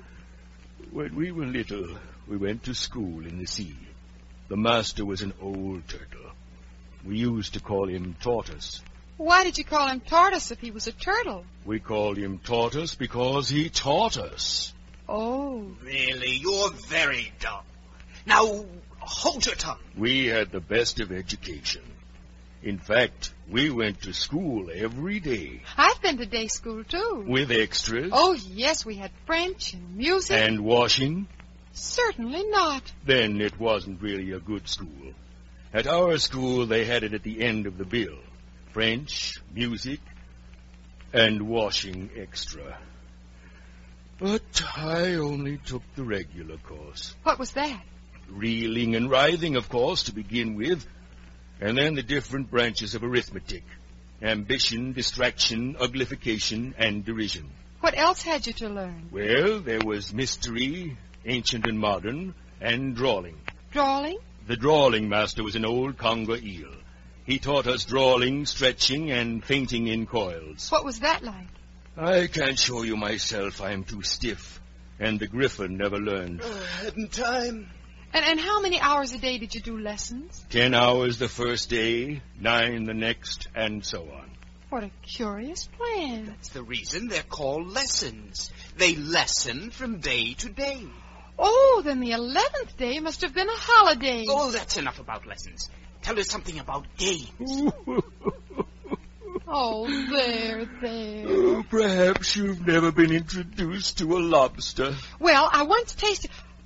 I mean, uh, no. Then you have no idea what a delightful thing a lobster quadrille is. What sort of dance is it? Why, you uh, first form a line along the Uh, seashore. two lines, seals, turtles, salmons, and so on.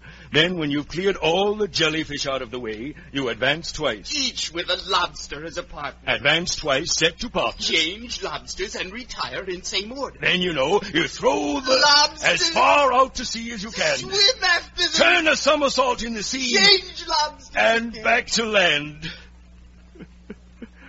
And that's all the first figure. Oh, it must be a very pretty dance. Come, let's try the first figure. We'll both see. Very well, then. Will you walk a little faster, said a whiting to a snail. There's a porpoise close behind us, and he's treading on my tail. Will you, won't you, will you, won't you, will you, won't you join the dance? Will you, won't you, will you, won't you, won't you, will you join the dance? Oh, I do so like that curious song about the whiting. Do you know why it's called a whiting? Why? It does the boots and shoes. Shoes? Certainly. What are your shoes done with? blacking. Well, boots and shoes under the sea are done with whiting. Well, what are the boots made of? Soles and eels, of course. Well, if I'd been the whiting, I'd have told the porpoise to stand back. Oh, no, they were obliged to have him with them. No wise fish would go anywhere without one. No, of course not. Why, if a fish came to me and said he was going on a journey, I'd ask, with what purpose? Don't you mean purpose? He means what he says.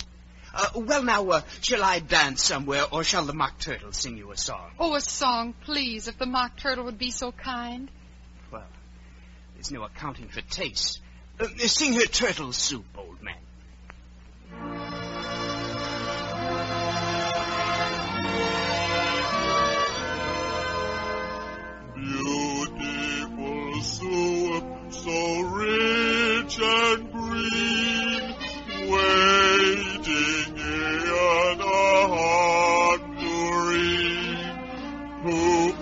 such dainties would not stoop?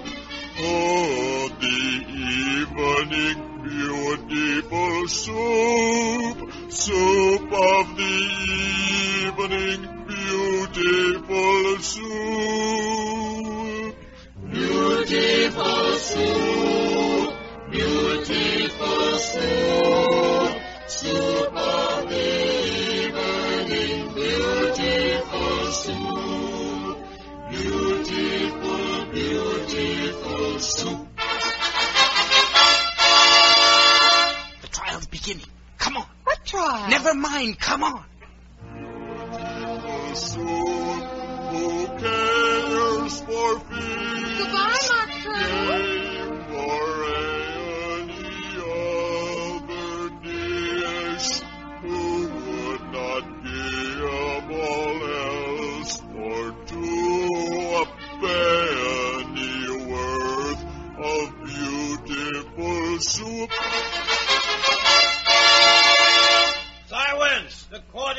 Session. Their Majesties the King and Queen of Hearts presiding. the king's wearing his crown over a judge's wig. Silence in court! Harold, read the accusation. The Queen of Hearts, she made some tarts, all on a summer's day. The Knave of Hearts, he stole those tarts and took them quite away. Consider your verdict. Not yet, simpleton. Harold, call the first witness. Uh, oh, oh, yes, yes. uh, the first witness. First witness, the Mad Hatter. Uh, here, uh, here, coming, coming, coming. I, I, I beg your pardon, Your Majesty. I hadn't quite finished my tea. When did you begin? Uh, 14th of March, I think. Or, or 15th? Or maybe 16th. Write that down. Well? It adds up to nine pounds seven and six, Your Majesty. Good. And you, witness, take off your hat. Give your evidence or I'll have you executed on the spot. Quit shoving, little girl. I can't help it. I'm beginning to grow again. Well, you shouldn't grow in here. It's too crowded. Give your evidence, Hatter. I'm a poor man, Your Majesty, and what with the bread and butter getting so thin, and the twinkling of the tea. The twinkling of what? It began with the tea. Of course, twinkling begins with tea. Go on. I'm a poor man, Your Majesty, and most things twinkled after that. And the March Hare said. I did not. You did. I deny it. You did. Denies it. Leave out that part. It was tea time, Your Majesty, and the Dormouse said. The Dormouse said. He can't deny it. He's a sweep. I'm a poor man, Your Majesty. You're a very poor Uh, speaker. Here, here. You may go. And take off his head outside. Next witness, the Duchess's cook. Give your evidence. Shan't. I suppose I've got to cross-examine you. What are tarts made of? Pepper, mostly. Treacle. Collar that dormouse. Turn that dormouse out of court. Pinch him up with his whiskers. Never mind. Call the next witness. Next witness. Hours. Here? Uh, careful there. If you don't stop growing, you'll upset the jury box. Oh, I, I'm so sorry. Now then, what do you know about this business? Nothing whatever. Silence! Rule 42. All persons more than a mile high to leave the court. Oh, I'm just growing again. I can't help it. And besides, I'm not a mile high. You are. Nearly two miles high. Well, I shan't go. And besides, that's not a regular rule. You invented it just now. It's the oldest rule in the book. Then it ought to be the number one. Consider your verdict. No, no, no, no. Sentence first. Verdict afterwards. Stuff and nonsense. The idea of having the sentence first. Hold your tongue. I won't. Off with her head. Off with her head. Off with her head. Off with her head. Off with her head. Off with her head. Off with her head. Who cares for any of you? You're nothing but a little pack of cards.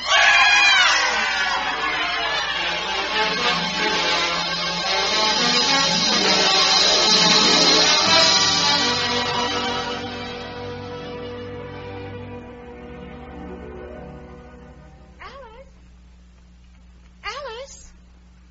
Alice! Nothing but a pack of cards. Wake up, Alice, dear. It's nearly tea time. Hmm?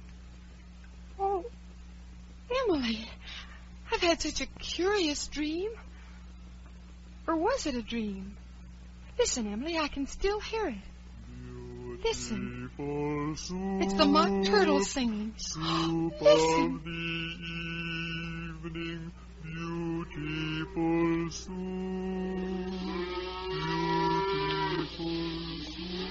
Oh, dear. It's only the cows. They're driving them home now. You have been dreaming, Alice. I suppose so. It was so curious. Well, come on, Emily. We'll be late for tea.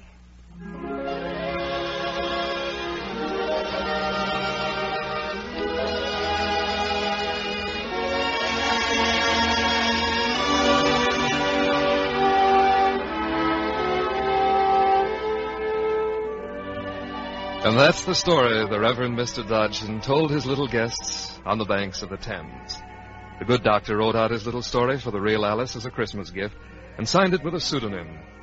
And all that's left today of the Reverend Mathematician of Oxford are the stories Alice in Wonderland by Lewis Carroll.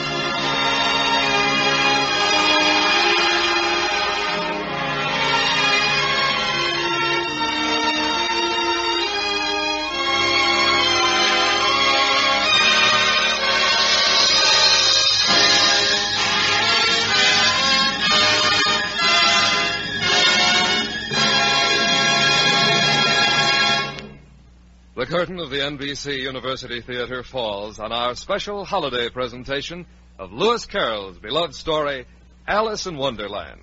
Ernest Kinoy adapted it for radio, and our star in the role of Alice was Miss Dinah Shore. Our cast included Arthur Q. Bryan, Earl Keen, Maya Gregory, Dick Ryan, Margaret Brayton, Parley Baer, Jack Kruschen, Don Messick, Noreen Gammill, Ralph Moody, Hugh Thomas, Charles Seel. Your announcer, Don Stanley. Original music for Alice in Wonderland was composed and conducted by Henry Russell. The production was directed by Andrew C. Love.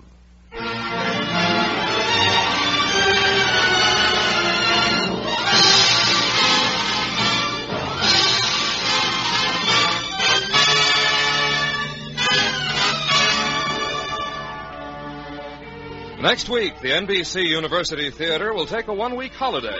And in its place, over most of these stations, the News and Special Events Department of the National Broadcasting Company will bring you an unusual special program recreating the 10 big broadcast stories of 1948. We sincerely hope that you will be listening.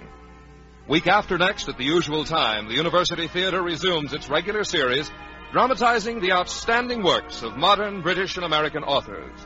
During the month of January, you will hear a distinguished quartet of modern works, beginning with John Steinbeck's The Grapes of Wrath, and continuing with the Graham Greene novel Brighton Rock, Robert Penn Warren's Pulitzer Prize winner All the King's Men, and the Katherine Anne Porter story Noon Wine. Be with us then two weeks from today when the NBC University Theater brings you John Steinbeck's great novel The Grapes of Wrath, starring Jane Darwell in her Academy Award winning role, Ma Joad.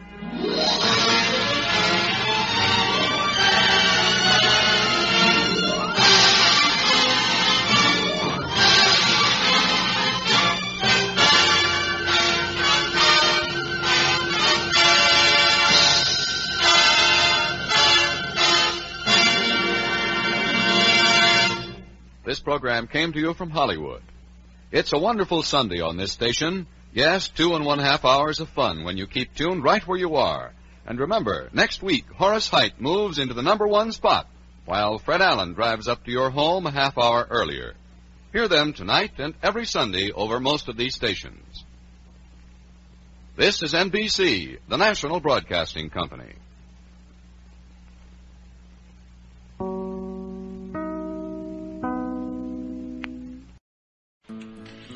Last but not least, we're to do my strawberry and whipped cream that goes on top.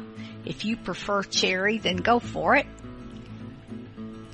Um, but uh, my my last item uh, is Shirley Temple. She's in Lux Theater. She's playing the Littlest Rebel, and of course it's in wartime. It takes place in the Civil War, and um, she's older in this one. She's like maybe 10ish, 11ish, somewhere thereabouts. And, um, she's, it's sad because, uh, they, they, pretty soon they stopped casting her in much of anything because she's not this cute little girl that she used to be. And, uh, but I enjoyed this one and I hope y'all do too. It's called The Littlest Rebel and it's from Lux Theater, but I think I said that. Lux presents Hollywood.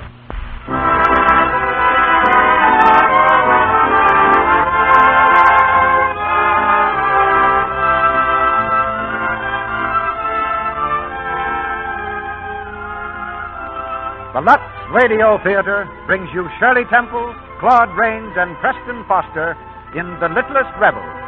Ladies and gentlemen, your producer, Mr. Cecil B. DeMille.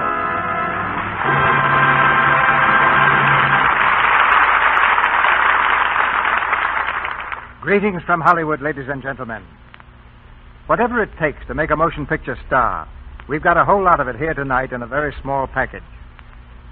Shirley Temple is making her first appearance in the Lux Radio Theater. Her first appearance in a full length radio play. It carries me back a few years to the day I watched her on the set doing her first important role. Later, I saw the picture score its first hit. Not at a glittering premiere with milling crowds and bright lights tracing patterns in the sky, but in a studio projection room. Just four bare walls and the toughest audience in the world men and women who make pictures for a living. When it was over, we were all the slaves of an actress, just five years old. For on that afternoon, ladies and gentlemen, a star was really born. Tonight we present Shirley Temple in one of her biggest 20th century Fox hits, The Littlest Rebel. And opposite Shirley, we have two leading men. Two, count 'em. Claude Rains and Preston Foster, both rivals for the lady's heart. Naturally, this is a proud week for us, all of us here. We're proud that this distinguished event is brought to you in this theater by Lux Toilet Soap. And I know you share our pride, because without your help and support, this play and cast would be only a producer's dream. Your part in this theater is just as important as any part played on this stage. And we hope that every day you'll give Lux Toilet Soap the important role in your daily living that it deserves. The Littlest Rebel is a story of the human side of the war between the states. It's about a little girl whose bravery and courage found friends and men of goodwill on both sides. Claude Rains is her father, a captain in the Southern Army. Preston Foster is a Northern colonel.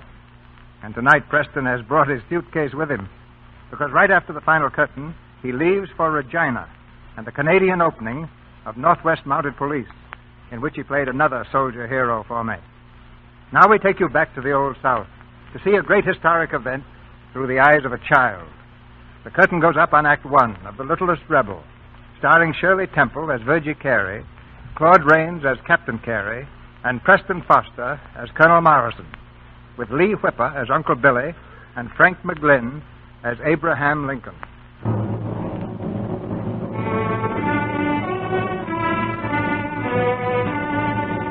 April 12, 1861. Throughout America is heard the first rumblings of a great conflict. And on this day, a gun will be fired at Charleston, heralding the opening of a four year war between the states. On the old Carey plantation in Virginia, the thunder of marching men has still to interrupt the quiet dignity of its peaceful country life. In the great reception hall of the mansion, the children of the neighborhood have gathered in honor of the young mistress, Virgie Carey, 11 years old today. At the head of the long, glittering table, she reigns supreme, the old colored servant, Uncle Billy, standing at her side, ready to die in her service or to pass another piece of cake to a hungry guest. Everything all right, Miss Virgie? Thank you, Uncle Billy.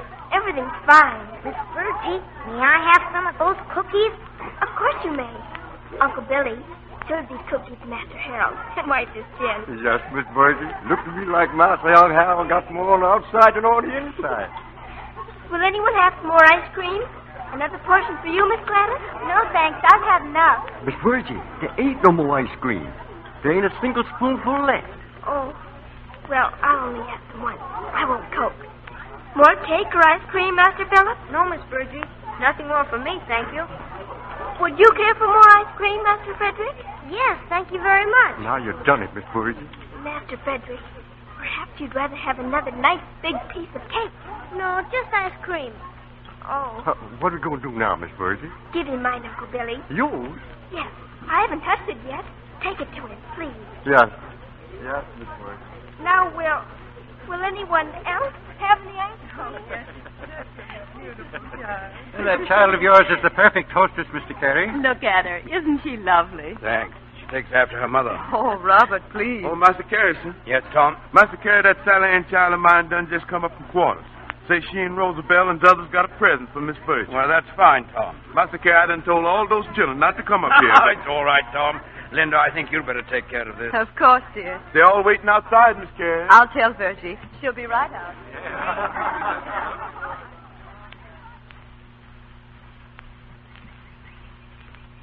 Now you get up some gumption, Sally Ann, and talk right out to Miss Virgie.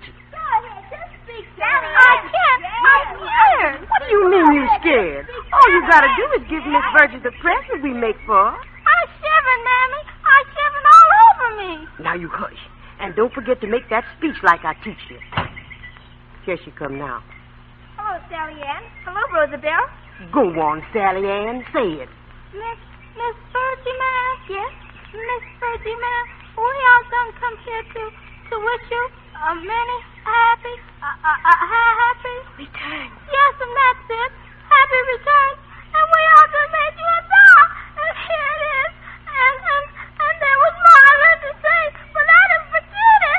You said everything, Sally Ann. Please don't cry. And this is the very nicest present I got because you all made it with your own hands. Thank you ever so much. Happy birthday, Miss Virgie. Happy birthday to you. Excuse me. I've got to go in now, and I'll save you all some cake. Miss Virgie, I have birthday. Do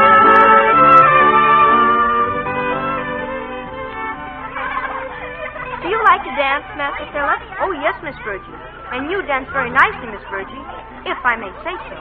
Thank you, Master Philip. But I hope you'll excuse me if I don't bow very low. My breeches are too tight. That's perfectly all right. Just bow as far as you can. Thank you, Miss Virgie. Yes, sir. Coming, sir. I want to see Captain Carey right away. Yes. Who is it, Tom? It's a soldier, Miss Carey. I'm sorry to disturb you, ma'am, but I have a message for Captain Carey. It's very urgent. For Captain Carey.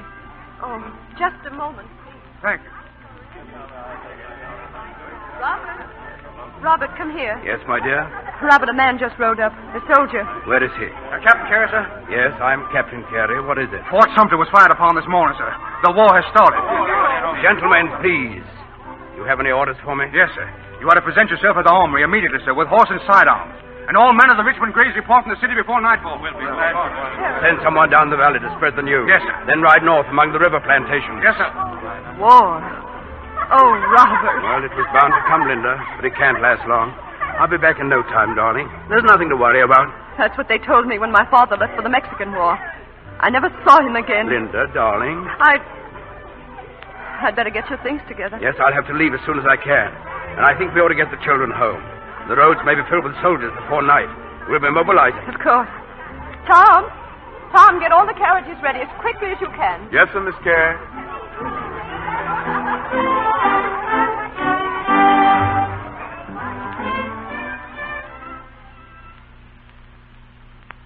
Goodbye. Goodbye, Master Frederick.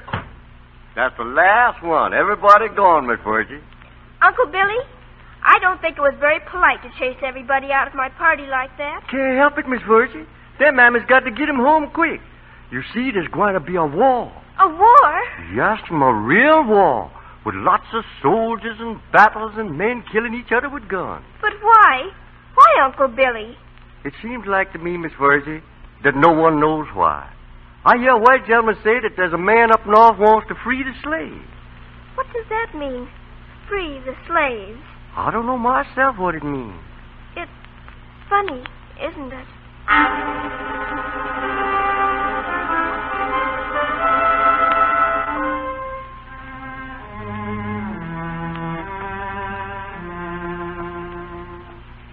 Miss Virgie!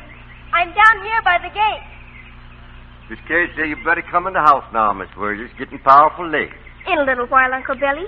Ask her if I can stay out just five more minutes. You waiting for your daddy again, Miss Virgie? Won't help him get you no sooner than just watching the road. Them Yankees that was here last week said there ain't a Confederate soldier around here for miles. Yankees. What would they know?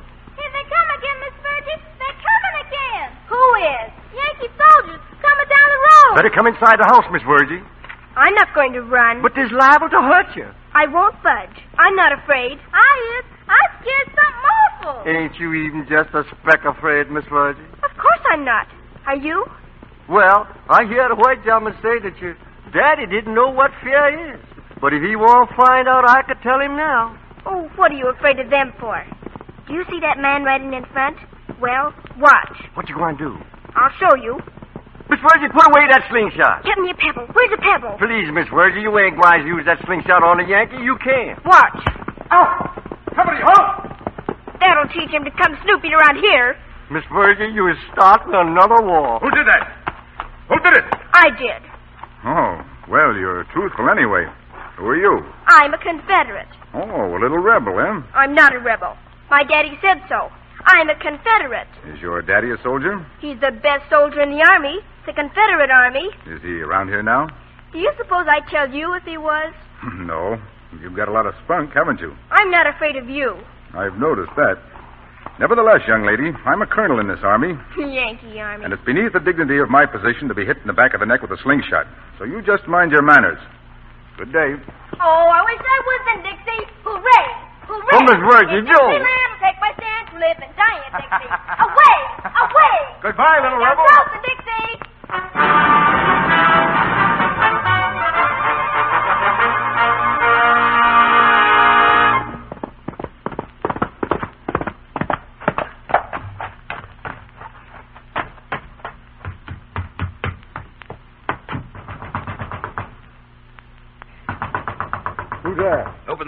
Billy. It's me. Master Terry. Miss Carey! Miss Virgie! It's Master Carey! Come back! Shut that door and bolt it. Yes, Robert. Oh, Robert, you've come at last. Linda. Daddy! Hello, darling. Oh, Daddy! Oh, Robert, it's so wonderful to see you. It's been so long, darling. Here, here now. Are those tears? Tears of joy, that's all. Me too. Look, Daddy. Well, we can't have that. Southerners never cry. No? Then what are those in your eyes? Oh, raindrops? On a sunshiny day. Can you stay long this time, Daddy? Not this time either, darling. I've got to get right on again. I'll see if Rosabelle has lunch ready. I won't be able to stop for it, Linda. Oh. Well, you can take something along with you. You've got to have something. Are they getting a fresh horse for me, Uncle Billy? Uh, yes, sir. I- I'll go see Mick Sue. They'll have it for you, Daddy. Everybody knows just what to do. We practice it every day. God love you. You're all over death. Can I polish your boots? No, don't bother. Time's too precious. Just sit over here with me. Let me look at you. Daddy, are we winning the war? Well, it's hard to say yet. You mean we're losing? No, but don't worry about it. Things are going along. Will it last much longer? I hope not. Do you have to work hard in the war? Well, we all have to do our share. But every time I see you, you're always so tired. I'm not tired now. I'm looking at you. I miss you so, Daddy. Do you miss me? Very much, darling. Mother always pretends you're just gone for a little while and that there's nothing really wrong. And then when she's alone, She cries. I've seen her. But she does pretend. That's what matters. We've all got to pretend. I put something in your saddlebag, Robert. It isn't very much. Thank you, darling. I've got to travel light anyway. Well, Oh, do you really have to go so soon? Can't you rest just a little while? I've got to move on while the coast is clear. I have to find out where Sheridan's camping and report to General Lee before nightfall. Oh. Virgie, will you look out the window and see if Tom has the horse saddled? Yes, Mother. Robert, I'm worried about you on these scouting expeditions. If you're caught, you'll be shot as a spy. I can't be shot as a spy. Not as long as I'm in my own uniform. Please be careful. I will, darling. They're bringing the horse up, Daddy. Good. Well, she's ready, Mr. Carey. We got the old best saddle and waiting at the back door. How is she, Uncle Billy? Oh, fine, Master Carey, fine, sir. Uh, we've only got two horses left. But they're both good, sir. Two left? Linda. I've, I've had to sell or trade nearly all the stock for food. I've kept the horses till the last I thought you might need them. Why didn't you tell me? Oh, you have enough troubles. This is a part of the war we women must fight. They're coming. They're coming again. What's that? Master Carey, hurry! What's the matter, Tom? Yankees coming over the hill. Yankees! Robert, go quickly. Goodbye, darling. Don't be afraid. Please be careful. Of course. Goodbye, Virgie, honey. Bye, Daddy. Oh, come on, darling. Let's see you smile. I am smiling. Why, that's only half a smile. Come on, now a big one. This. that's fine. Master Carey, hurry up, please. Coming. Linda, listen. Yes. I'll try to cross the river the other side of the mill. I can hide in the woods till they pass. If I get over, I'll fire three quick shots to let you know I'm safe. Keep the Yanks here as long as you can. I'll need all the time I can get. Goodbye. Goodbye, darling. Daddy, Daddy. Yes, dear? Give my love to General Lee. I will, honey. Goodbye. Goodbye. Goodbye, Daddy. Tom, Yes, sir, Miss Carey. where are those soldiers now? Just turning off the main road, Miss Carey. Uncle Billy, get the corn from the barn into the house. Yes, Then hide the silverware in the cellar. yes, sir. Wait. Where's Master Carey's horse, the one he rode here? We put him in the barn, Miss Carey. Well, take him out. Have Tom ride him to the bottom of the west field and turn him loose. They mustn't see that horse. Yes, ma'am, I'll tell him. Virgie, you come upstairs with me. I'm not afraid of Yankees. Please.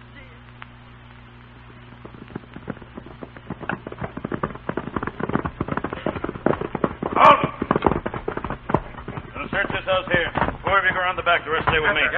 Keep your eyes open for food and valuables. But, Sergeant Dudley, we have strict orders against looting. Shut up we... and do as you're told. I'm in charge here. Yes. Open up. Open up! Yes, sir. We're looking for a spy.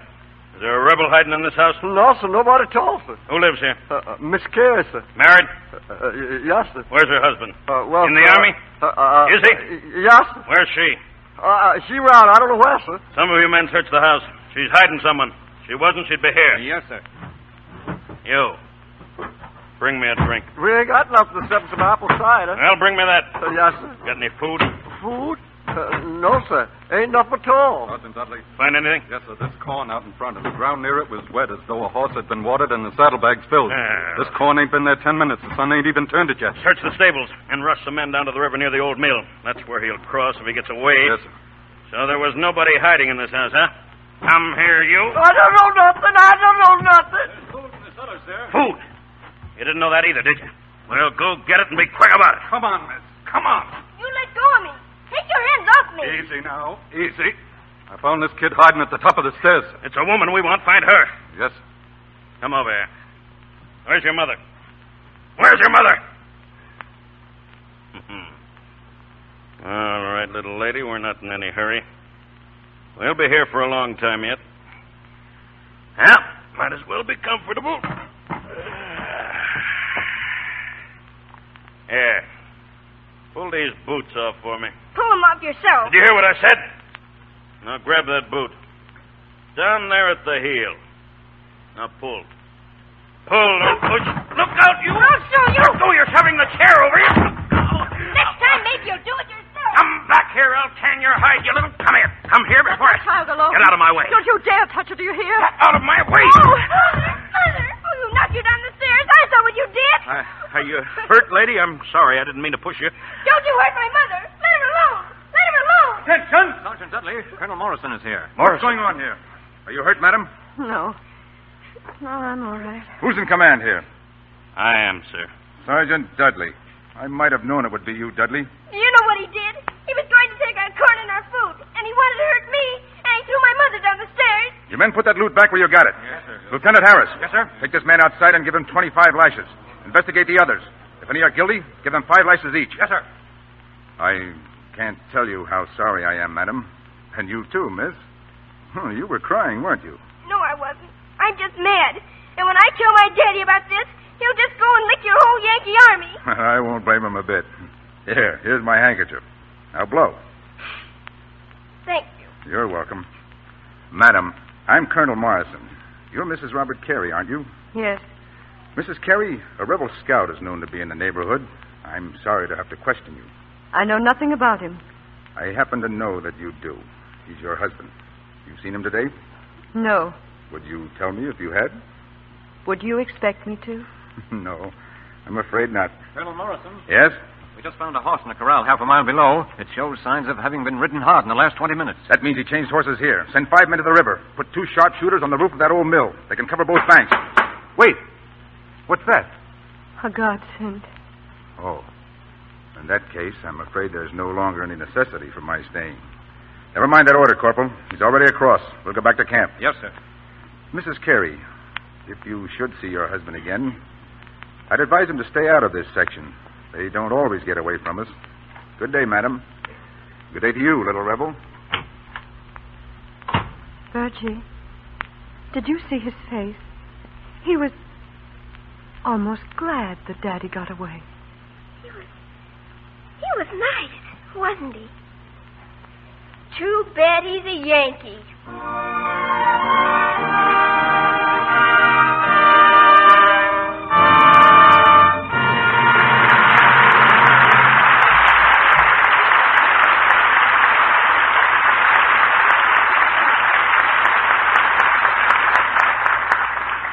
In a moment, Mr. DeMille will bring back Shirley Temple, Claude Rains, and Preston Foster in Act Two of The Littlest Rebel.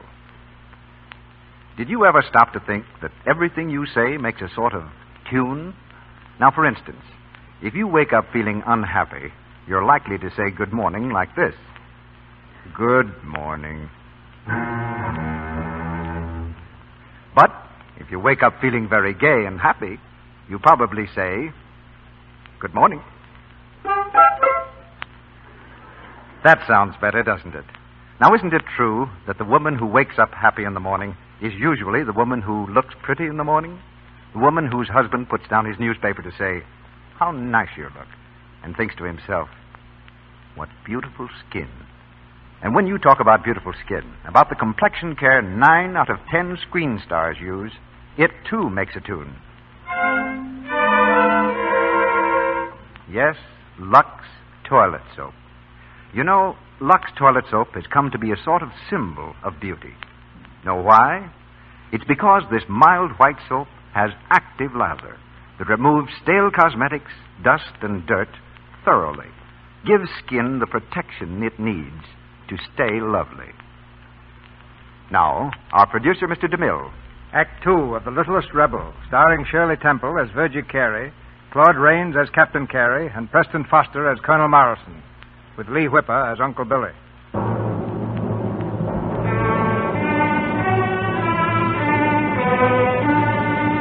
The months drag slowly by, the flame of war rising higher each day, laying fearful waste to home and farm. Directly in the path of destruction, in the crossfire of two armies, lies the Carey plantation. It's deserted now, for Mrs. Carey, Virgie, and Uncle Billy have taken refuge in the fields. For a whole day, they've watched the shells bursting near their house. And now, with night, a driving rain sweeps down upon them as they huddle close around a lantern. We can't get back to the house tonight, Miss Carey. Yankees already down by the south field. The house right in the line of fire. Mother. The shells are dropping in the yard. What about going down to Yes. slave quarters? Can we go there? No, ma'am. Are we there, too? Then we're safer here. We'll wait till morning anyway. Mother, you're cold. Please take this blanket. I don't need it, Mother. Honest, I don't. No. You keep it, darling. Put it up around your throat good and tight. But, Mother. It's all right, dear. I'm not a bit cold. I'm warm, really. Do as I say. All right, Mother.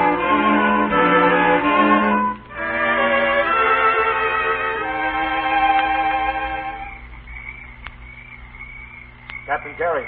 Captain Carey, sir. Yeah? Oh, come in. Sorry to disturb your rest, sir. One of your slaves just came into camp. He wants to see you. One of my slaves? Yes, sir. Well, how could he have gotten through the Yankee line? We'll send him in. Yes, sir. Come in here. Oh, Master Carey, thank the Lord I found you. What is it, Uncle Billy? Mr. Carey said she awful sick. Sick? Yes, sir. I was afraid, Master Carey. She keep asking for you all the time. I'm afraid. What happened? Well, sir, they fought right in the front of the house in the slave quarters. And the house burned down, sir. Miss Carey catch a death of cold. She coughed and bad. How long has this been going on? Uh, she was sick for three weeks and getting worse. And living in a cabin that ain't fit for the likes of me. So I thought I'd better fetch you, sir. I've been going from camp to camp looking for you for over a week now. And Virgie, is Virgie all right? Oh, she fine, sir. Never complain about nothing. Always cheerful. Been a great comfort to Miss Carey. But I was afraid Mr. Carey needs you now, sir. I'll get leave right away. We'll have to take our chances on getting through the Union line. Yes, sir. I got some logs in the river covered with brush. We can float down past the Union camp and cut inland and cross through the Chickahominy swamp. All right, come on. We've got to get into the swamp before daybreak.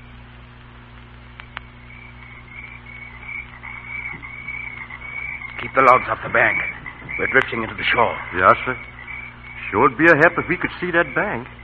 I never did see a dark night like this. And that moon, that moon will only stay behind the clouds. We'll make it. Where did you say that Union camp was? Just below, yes, sir, but maybe a half a mile, maybe less. Were they camped on both sides of the river? No, sir. Only on this side. The one we's on now. How wide is the river on that point? Did you notice? Uh, no, sir.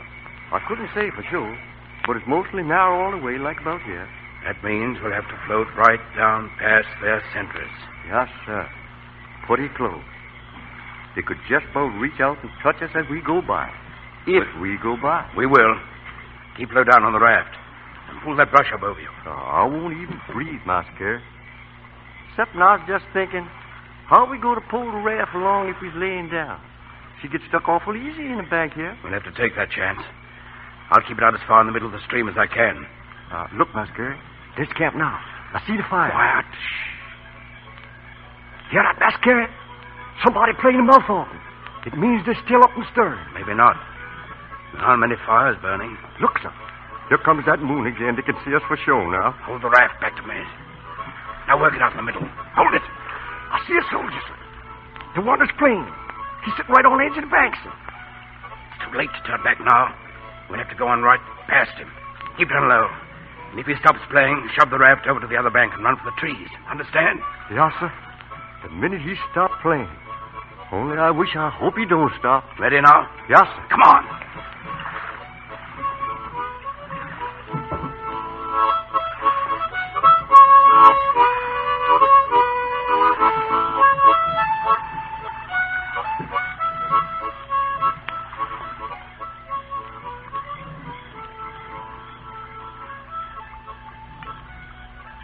We did it, sir. Right under the nose Yankee's nose. Yes. He plays well, doesn't he? Yes, sir.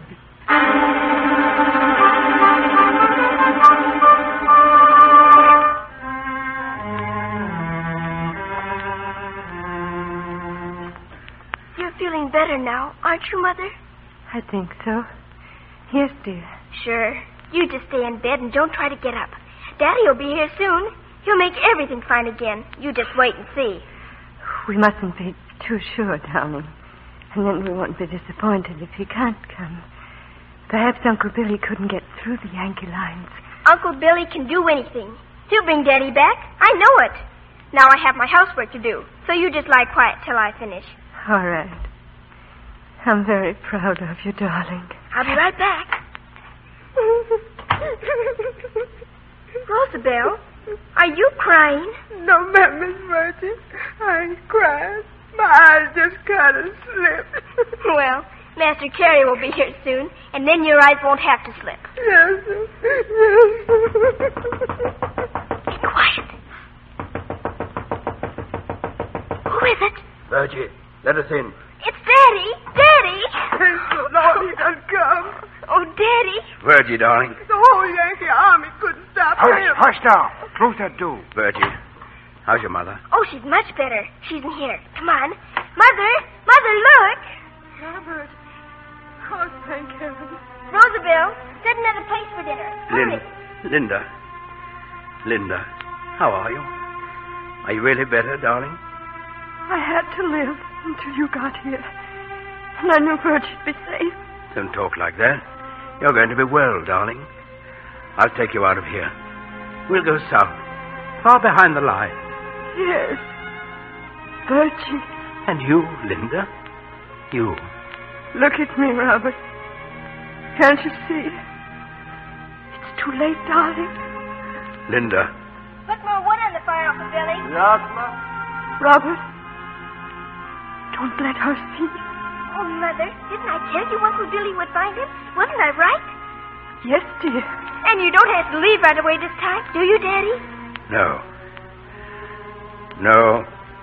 I'll stay. You see, Mother, he can stay. And the war will be over soon, and everything will be just like it used to be. We'll have our home again, and enough to eat, and and you won't have to be sick anymore. And that's all true, isn't it, Daddy? Her it's true. Daddy. Virgie, dear, Yes, Mother. no matter what happens, you've got to be very brave. Can't I be brave and still wish you weren't sick? Of course, dear. But Mother won't be sick much longer now. She's going to sleep soon, darling. And if Mother can dream in her sleep. Oh, my dear one. If there are dreams in that sleep, I will dream of you.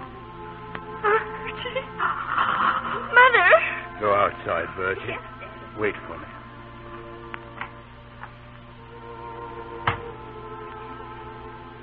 Uncle Billy, Yes. my mother, she's very sick. Rosabelle says she is. Yes. I, I didn't know she was that sick. Will she get well again? Will she? That ain't for us to say, Miss Virgie. She will. She's got to get well. Daddy, Come here, my darling. what is it? Has something happened to Mother? Something very beautiful, darling. And that's how you must always think of it. That Mother will never be ill again, nor discouraged, nor frightened, nor hungry. And she'll never suffer any more. Just think of it. As beautiful.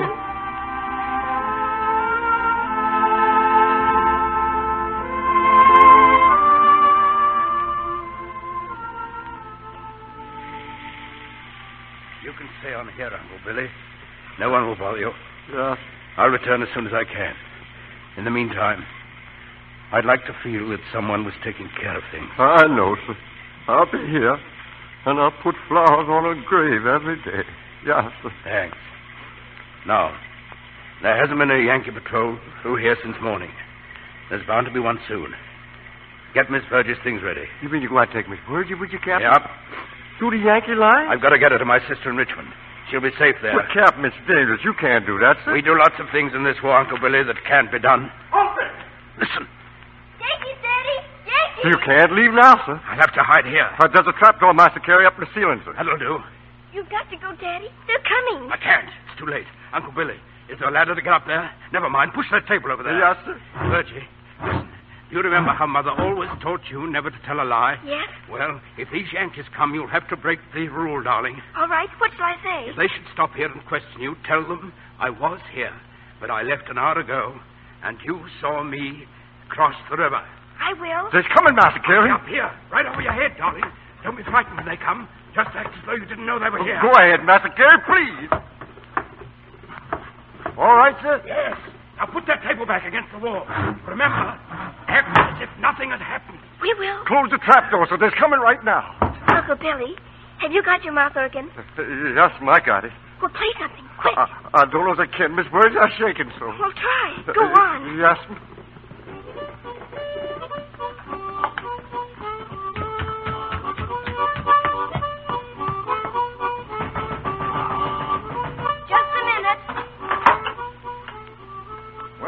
Just a minute. Well, hello. Hello, again. I'm sorry to bother you. How's the littlest rebel of them all? Fine, Yankee. Just fine. Do you mind if I come in and dry my coat at your fire? No, sir. Come in. Thank you. You two all alone here? What? I said, are you two all alone here? Oh, yes, we are. Your daddy hasn't been around, has he? Yes, he was, but he left an hour ago. Hmm, that's so. Yes, sir. I saw him cross the river. Well, now, that's very interesting. Play something else, Uncle Billy. Uh, yes. Just a minute. What was your father doing here? He came to see my mother. She was very sick, and she kept asking for him. So Uncle Billy went and brought him, and, and then this morning, my mother, she went away. She went. Oh, I'm very sorry. My daddy said, I must always think of it as, as beautiful. Your daddy's right. You see, I have a little girl, too, just about your age. I'd be awfully sorry if her mother went away. Are you warm enough now? Yes, I think so. Good night. Good night. Just in case your father should. What's the matter? You had that table out in the center of the room, eh? Oh, no, sir. Oh, no, sir. No? What are those tracks on the floor? Them? Oh, oh, I must have made them sweeping. The table stood right here, and up there. Is that a trap door in the ceiling? There's nothing up there, nothing at all. You've been lying to me. No, sir, I haven't. Your father is here now. He isn't. He isn't. You know he is. He was here, but he left an hour ago. I saw him cross the river. You tell me the truth. It is the truth. Tell me, or I'll give you the worst licking you ever had in your life. No, no. Just a minute. Daddy, get back. I'm coming down. I thought that'd fetch you. Drop down and keep your hands in the air. Now, back up against that wall. You got a pistol? Inside my coat. I'll take that. All right, you can put your hands down now. Daddy, I didn't do it right, did I? Yes, you did. I'm proud of you, Virgie. I said just what you told me to. And you were perfect. I was only fooling about that licking. I wasn't really going to do it. Go inside, dear. Daddy will call you. Take her inside, Uncle Billy. Yes, sir. Yeah. Can you arrange it so that my arrest won't frighten her? I'll try. Thanks. Got any papers on you? No. I'm not scouting this trip, Colonel. I came home to bury my dead. Yes, I know. I'm sorry. Come on. Let's get it over with. I'm ready to leave now. You don't want to see the little girl? I'd rather not. I don't believe I could stand it. You were going to leave her here alone? I was going to take her to Richmond. You can tell her that. Well, tell her the war is almost over, and I'll. I'll be home soon. I wish that were true. Captain, I don't think my country expects me to make war on babies. If you get that child to Richmond, it's all right with me. Here, take this. What is it? A pass through our lines. A pass? But. Now, uh, if you were in a Yankee uniform, you might make it. Otherwise, I doubt it. You have a choice. Of course, you realize what it means if you're caught. You're taking an awful chance yourself, Colonel. War is full of chances. Do you know the Cartwright plantation? Well, They've got a carriage and a couple of horses. I left a uniform there to be mended by the slaves. If you wanted to steal it from me, I don't know how I could stop you. I won't forget this, Colonel. I hope you get through. Thanks. There's just one thing I want you to promise. In passing through our lines, whatever you see or hear, forget. My word of honor. You'd better leave right now. Virgie, come in. Get out the back way. Follow the woods to Cartwright's. I'll keep my men here for half an hour. Virgie, put your coat on. Hurry. Daddy, is the Yankee going to help us? Yes, darling. The Yankee's going to help us. You see, you made me think of my little girl. Oh, well, I hope you get home to see her soon. Thank you. Goodbye, Colonel. Good luck, sir. Goodbye. Goodbye, little rebel. You know something. You're nice enough to be a Confederate.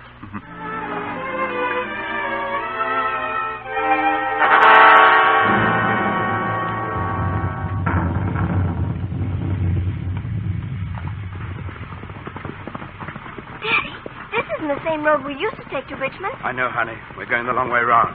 I'd rather not meet anyone if we can help it. Well, you've got a Yankee uniform on. And didn't that man give you a pass to show them? Yes, but the Yanks around here might recognize me. I don't want to use the pass till we get out of this neighborhood. This isn't a very nice neighborhood anyway. Oh! Halt there! Halt! Oh! Where are you going, mister? I'm taking this child to her father just beyond our lines. Colonel Morrison sent me. Here's our pass. Where'd you come from? Uh, Curtis Plantation. I left there at noon. Why ain't you using the main road? Full of artillery, going the other way.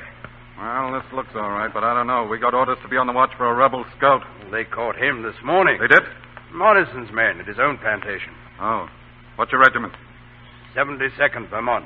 That's all right, then. The camp just a mile below here. Go ahead. Thanks. Wait! Hold that carriage. Come here, Judson. Just a minute, mister. That other man.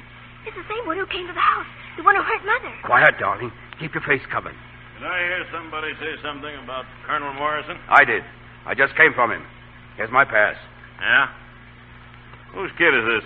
A friend of Colonel Morrison's. A friend on the other side of our lines? Well, there's been heavy fighting south of here. The lines change every day. Let me see that kid. Come on, look up. Give me a light over here. Listen, I have a pass. Never mind the pass. I want to see that kid. Come here. Let me alone. Yeah, I thought so. Ever seen me before? No. No, well, I've seen you. Hold this kid, Judson. Her old man is the most dangerous scout in the rebel army. And you, mister. We want to speak to you, too. Get out of the way! Stop! Stop that carriage! He's a rebel spy! Halt! Halt!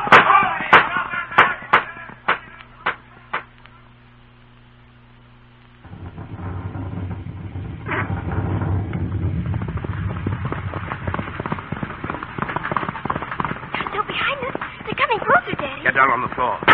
I'm going to stop at the bottom of this hill. Then we'll run for the woods. All right, Daddy. But hurry. Hurry. Give me a hand. Now, jump. Come on. Halt there. Halt. Look, there's more of them. They're coming the other way. Stop! Don't shoot! Don't shoot! I got my child. Stand where you are. Don't shoot! My child. Hold the fire.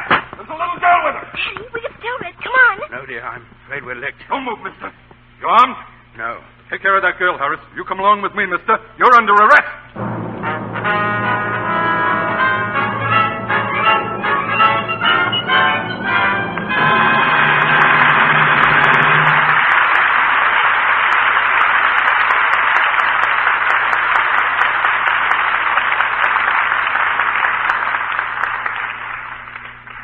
After a brief intermission, Mr. DeMille will return with Shirley Temple, Claude Rains, and Preston Foster in Act Three of The Littlest Rebel. Now, a day with Mary Kay, Secretary. Yes, Mr. Jones, coming. Mr. Jones' office. In a minute, Mr. Jones. Yours of the fourth received. Right away, Mr. Jones. Sorry, Mr. Jones is in conference. Oh, all right. No, sorry, he's still in conference. The contract to refer to. Mr. Jones' office. Oh, wait a minute, please. I'm coming. And so Mary Kay has quite a day of it. She works late and gets home a little out of breath because, as luck would have it, she has that night a big, a very big date. She hasn't time for a nap, but she knows what to do. She draws a tub of warm water, gets in, and relaxes completely. Yes, Lux toilet soap. That's the soap she uses. She covers herself all over with its rich, fragrant lather. Yes, active lather that makes her sure of skin that's really fresh. She steps out of her Lux toilet soap beauty bath feeling like a million, buzzers and phone bells forgotten. In no time at all, she's ready, dressed in a very gay frock, off for an evening that's sure to be gay, off with a proud young man who's sure to say nice things. Mary, what makes you so sweet? We pause now for station identification. This is the Columbia Broadcasting System.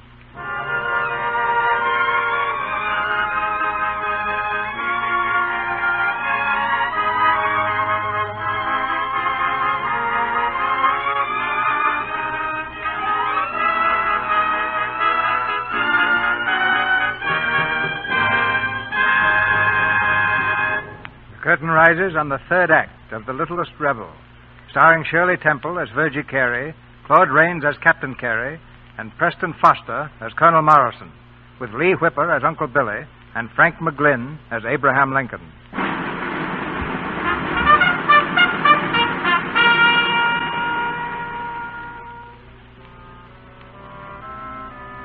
Arrested as a rebel spy, Captain Carey was taken before a military court to be tried and sentenced. But he was not alone. Another man stood trial with him, Colonel Morrison, accused of treason, and the sentence passed upon both was death. In adjoining cells of a Yankee prison, two men await news of their appeal. And one night it comes as a Union officer stops in the corridor outside Carey's cell. Captain Carey? Yes, sir. I'm afraid I've got to give you some bad news, Captain. The appeal was denied. Yes. Every finding of the court was upheld. I see. And that. When does the party take place? The morning of the 27th. At dawn. Well, I still have six days. Are there any messages you want sent? I'd be glad to do anything I can, Captain. You've done enough already, sir. Is my little girl all right? Oh, yes. We sent for that old slave of yours. He arrived this morning. He's looking after her. She has a room with Mrs. Robinson on the next street. Thanks. You've been very kind, Major. Colonel Morrison? Yes, I know. I heard you. No chance at all, eh? No. I'm sorry, Colonel. He's innocent, Major. All he did was to try to help a child. The evidence we couldn't overcome, Colonel, was the fact that you not only gave Captain Carey a pass, but he was wearing your uniform. I stole that uniform. We couldn't make them believe that. I'll be around, Colonel, if there's anything you want done. Thanks, Major. Well, it was a gamble and we lost. I haven't any regrets. When I think of my own baby, I'd do the same thing over again. If helping a child is treason, I'm afraid I come of a family of traitors.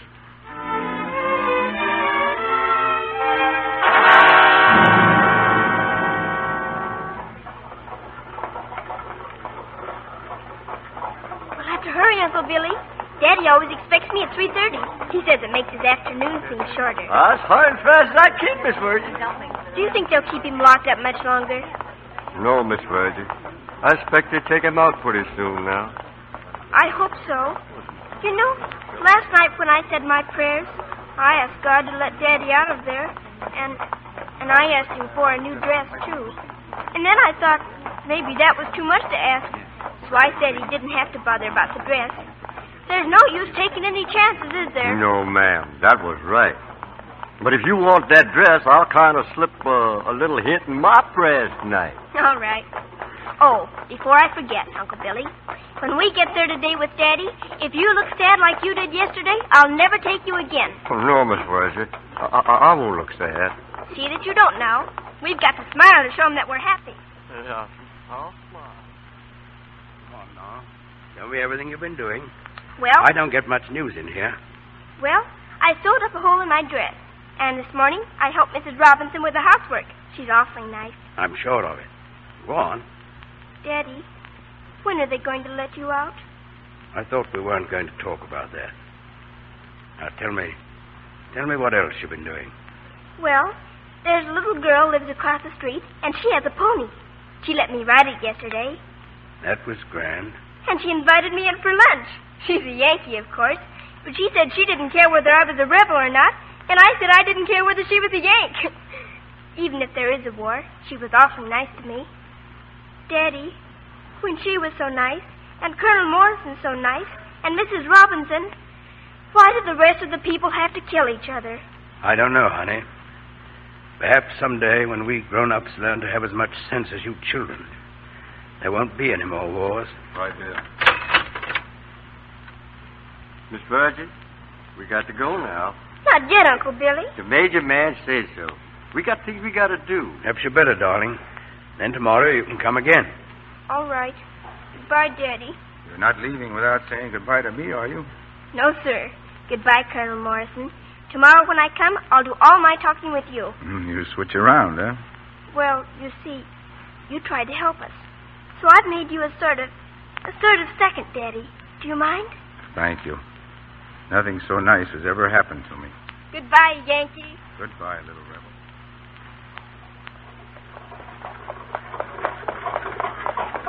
All right, Miss Virgie, we got to hurry up fast. What's the matter, Uncle Billy? Where are we going? Listen, that major man, he give me some money, and he wrote a letter for us to give to some man up there in Washington. In Washington. Yes, that's where we got to go right now, all the way to Washington. The major man say it's the only way. But I don't know if we got enough money to get there. Who's the letter to? I don't know. Some man. A big, important man. He wrote his name right here on the letter. Let me see. There it is. What do you say, Miss Virgie? To Mr. Mr. Abe Lincoln. Abe Lincoln? Who he?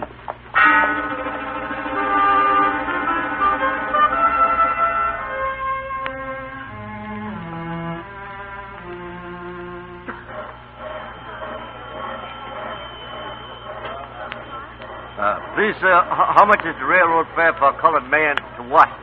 Six dollars and twenty cents. And how much for this little girl? Well, she's a little too tall for half fare. Oh, no, I'm not. I'm standing on my toes. This is my right side. See? Well, don't get down any lower, miss, or you'll be kneeling. All right. Five dollars and sixty cents for you, first class. Thank you. That will be eleven eighty altogether. Eleven eighty. We got that much, Miss Virgie? No. Mister, all we have is seven dollars. I'm sorry. Eleven eighty. Now, what are we going to do? How do people get money, Uncle Billy? I don't know. I never had no money. I know. Remember the time Daddy took us to the fair? There was somebody singing in the street, and a man with a hat was passing through the crowd. Come on, come on, Uncle Billy. We'll get that money right away.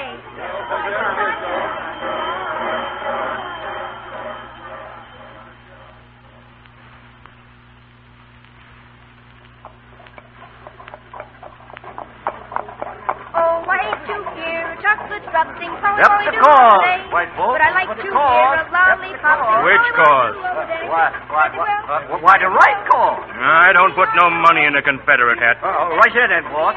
See? I brought along a Union hat, just in case. Oh, that's different. Here. Uh, thank you, sir. Help the cause. Uh, help the cause.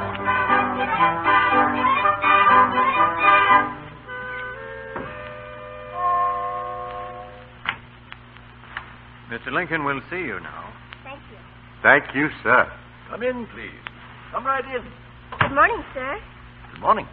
We we had an appointment. Let me see. It's written down here somewhere. Oh, yes. Miss Virginia Carey and Uncle Billy. Yes, sir. Yes, sir, Mr. President. I'm pleased to meet you, Miss Carey. Thank you, sir. And how are you, Uncle Billy? Me? Oh, me? That's fine, sir. Good. Now, let's see. Major Thomas wrote me about this case. Suppose you sit right down over here, Miss Carey, and tell me all about it. Yes, sir. Excuse me, I was peeling an apple here. You mind if I go right ahead? Oh, no, sir. Fine. I'll give you some when it's ready. Well, Miss Carey? Mr. President, my daddy and Colonel Morrison are in prison, and they're going to shoot them. Mm-hmm. Your father is a captain in the Confederate Army, isn't he? Yes, sir. Arrested as a spy. He isn't a spy. No? Do you know what a spy is? I know it's something bad because they shoot you for it. And my daddy couldn't do anything bad. I don't see how he could either with a little one like you. Have a piece of apple. Thank you kindly, sir. Now, tell me about it. My daddy went away to the war, and then the Yankees came around our house. And sometimes my daddy came home. Was he in uniform? Yes, sir. What color? Gray. I see. Have another piece of apple? no, that's yours. I had the last piece. That's right. Thank you. Then what happened, Miss Carey? Well, then there were so many Yankees around, my daddy couldn't come home anymore. And then our house burnt down, and we had to move into a cabin. And oh, excuse me, but that's my piece. You had the last one. I I beg your pardon. You forgot, that's all. Well, then my mother got sick, and she kept asking for Daddy all the time. So Uncle Billy went and brought him home, and then, then she was going away. She said she was going to sleep. I understand. But you mustn't cry. Please don't. I won't. What happened next? Then the Yankees came, and my daddy had to hide in the garret. And Colonel Morrison came in. He talked to me. He's awfully nice. He has a little girl, too, just my age. Then he found Daddy. And Daddy told him about wanting to take me to my Aunt Caroline in Richmond so I could get enough to eat. Yes, sir. That's why the colonel gave Master Carey the pastor. Just so he could bring Miss Virgie where she could get taken care of. I see. Now, on this trip, before your daddy was captured, did he write anything down on a paper or anything? No, sir. Did he ever stop and look at the Yankee soldiers or count them? Or look at the cannon? No, sir. He told me that if we got to Richmond and anyone asked me what I'd seen, I was in honor bound not to tell them. He told you that? Yes, sir. Because Colonel Morrison asked him not to see anything. And my daddy gave his word, and they shook hands. Just a moment. Mr. Harper, Yes, Mr. President? I want you to deliver this message for me. Mr. President, Yes, Miss Carey? You won't let them shoot my daddy and Colonel Morrison, will you? Harper, rush this by special courier. Yes, Mr. President. You know, Miss Carey, they accuse me of pardoning too many people. But it seems to me that the natural hazards of war are sufficient in themselves, without us adding to them. Is this your piece of apple? No, it's yours. I had the last piece. Oh, Mr. President. Mr. President. There, there, now, there. All your terrible fears are over. The note I just sent was to General Grant. Your father and Colonel Morrison are going free.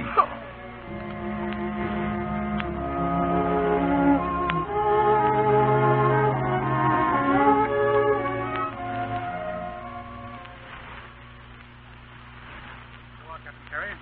You're released. You're being exchanged. This pass will see you through our lines. Thanks, Major. Thank you. Colonel Morrison, will you please report to your own regiment? I leave at once. Very good, sir. Good day, gentlemen. Good day. Bye. Goodbye. Well, Captain, I'll say goodbye. Goodbye, sir. Goodbye, Yankee. Goodbye, Rebel. Thank you for fixing things up with Mr. Lincoln. Perhaps we'll all meet again sometime. Not until the war is over, I hope. We'll pray for that, sir. Oh, that won't be long. You seem pretty sure about it. I am. You see, Mr. Lincoln and I talked it all over. I think we're going to fix that up, too. Ah.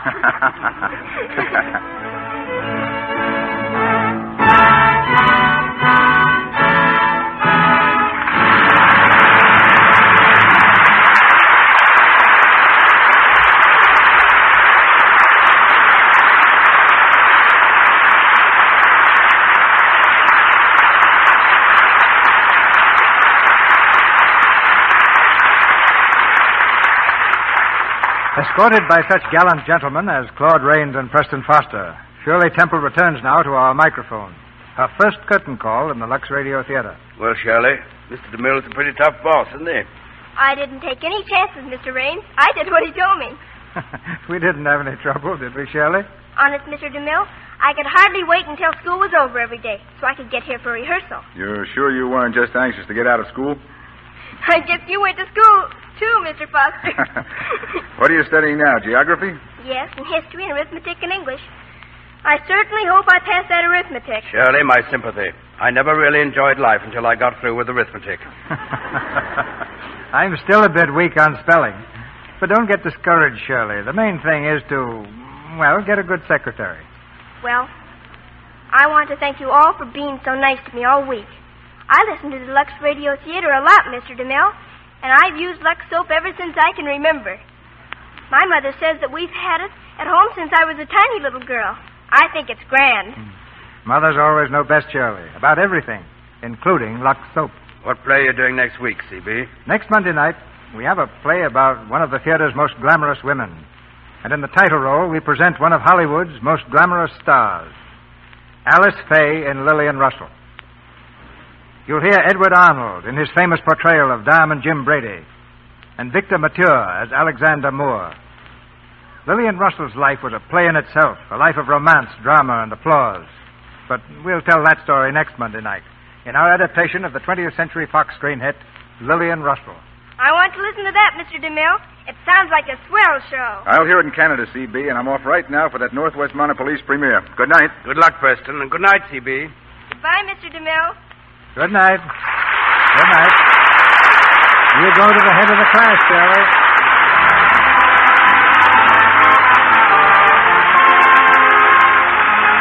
Our sponsors, the makers of Lux Toilet Soap, join me in inviting you to be with us again next Monday night when the Lux Radio Theater presents Alice Faye, Edward Arnold, and Victor Mature in the delightful play Lillian Russell. This is Cecil B. DeMille saying good night to you from Hollywood. Heard in tonight's play were Bea Benaderet as Mrs. Carey, Avon Jackson as Sally Ann, Warren Ash as Union Officer, Lou Merrill as Dudley, Jack Carr as Tom, Bernice Pilot as Rosabelle, Walter White as Corporal, Griff Barnett as Ticket Agent, Edwin Max as Sentry, and Charles Seel and Duane Thompson. The children were played by Bobby Larson, Barbara Jean Wong, Tommy Lane, Dix Davis, Harriet Flowers, Donald Brown, and Pauline James. Here's an important announcement. Uncle Jim's Question Bee, which so many of you enjoy, is now on the air Tuesday nights instead of Wednesday. See your local newspaper or radio magazine for details. Claude Rains will soon be seen on the screen in the Warner Brothers picture Four Mothers. Preston Foster has just completed Moon over Burma at Paramount. Our music is directed by Louis Silvers, and your announcer has been Melville Ruick.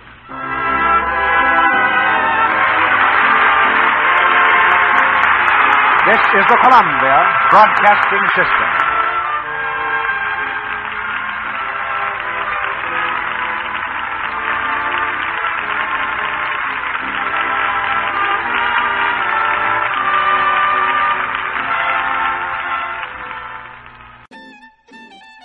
Well, guys and gals, I'm sorry to say, but it's that time again where I have to say bye to you and uh, invite you to come back and visit me on the 13th for more good old time radio shows and fun.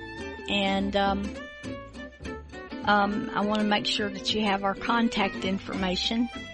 If you want to email Victor, he's at whose blind life is it anyway at gmail.com. If you want to email me, I am at, it's called Afternoon Radio Theater Sunday, S-U-N-D-A-E, at gmail.com. Remember that Sunday being like ice cream. Afternoon Radio Theater Sunday at gmail.com. Uh, if you want to follow us on Twitter, at Blind Who's. If you want to follow me on Twitter, I'm at Moni60, M-O-N-N-I 60. On Facebook, I'm just Monica Jones. And, uh,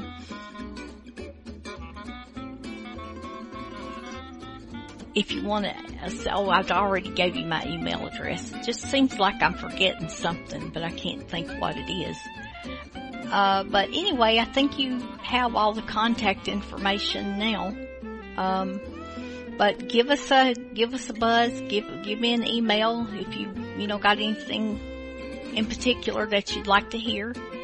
Um, and, um, I'll see you next time and I'll try to find whatever it is I don't have. Bye bye. Take care.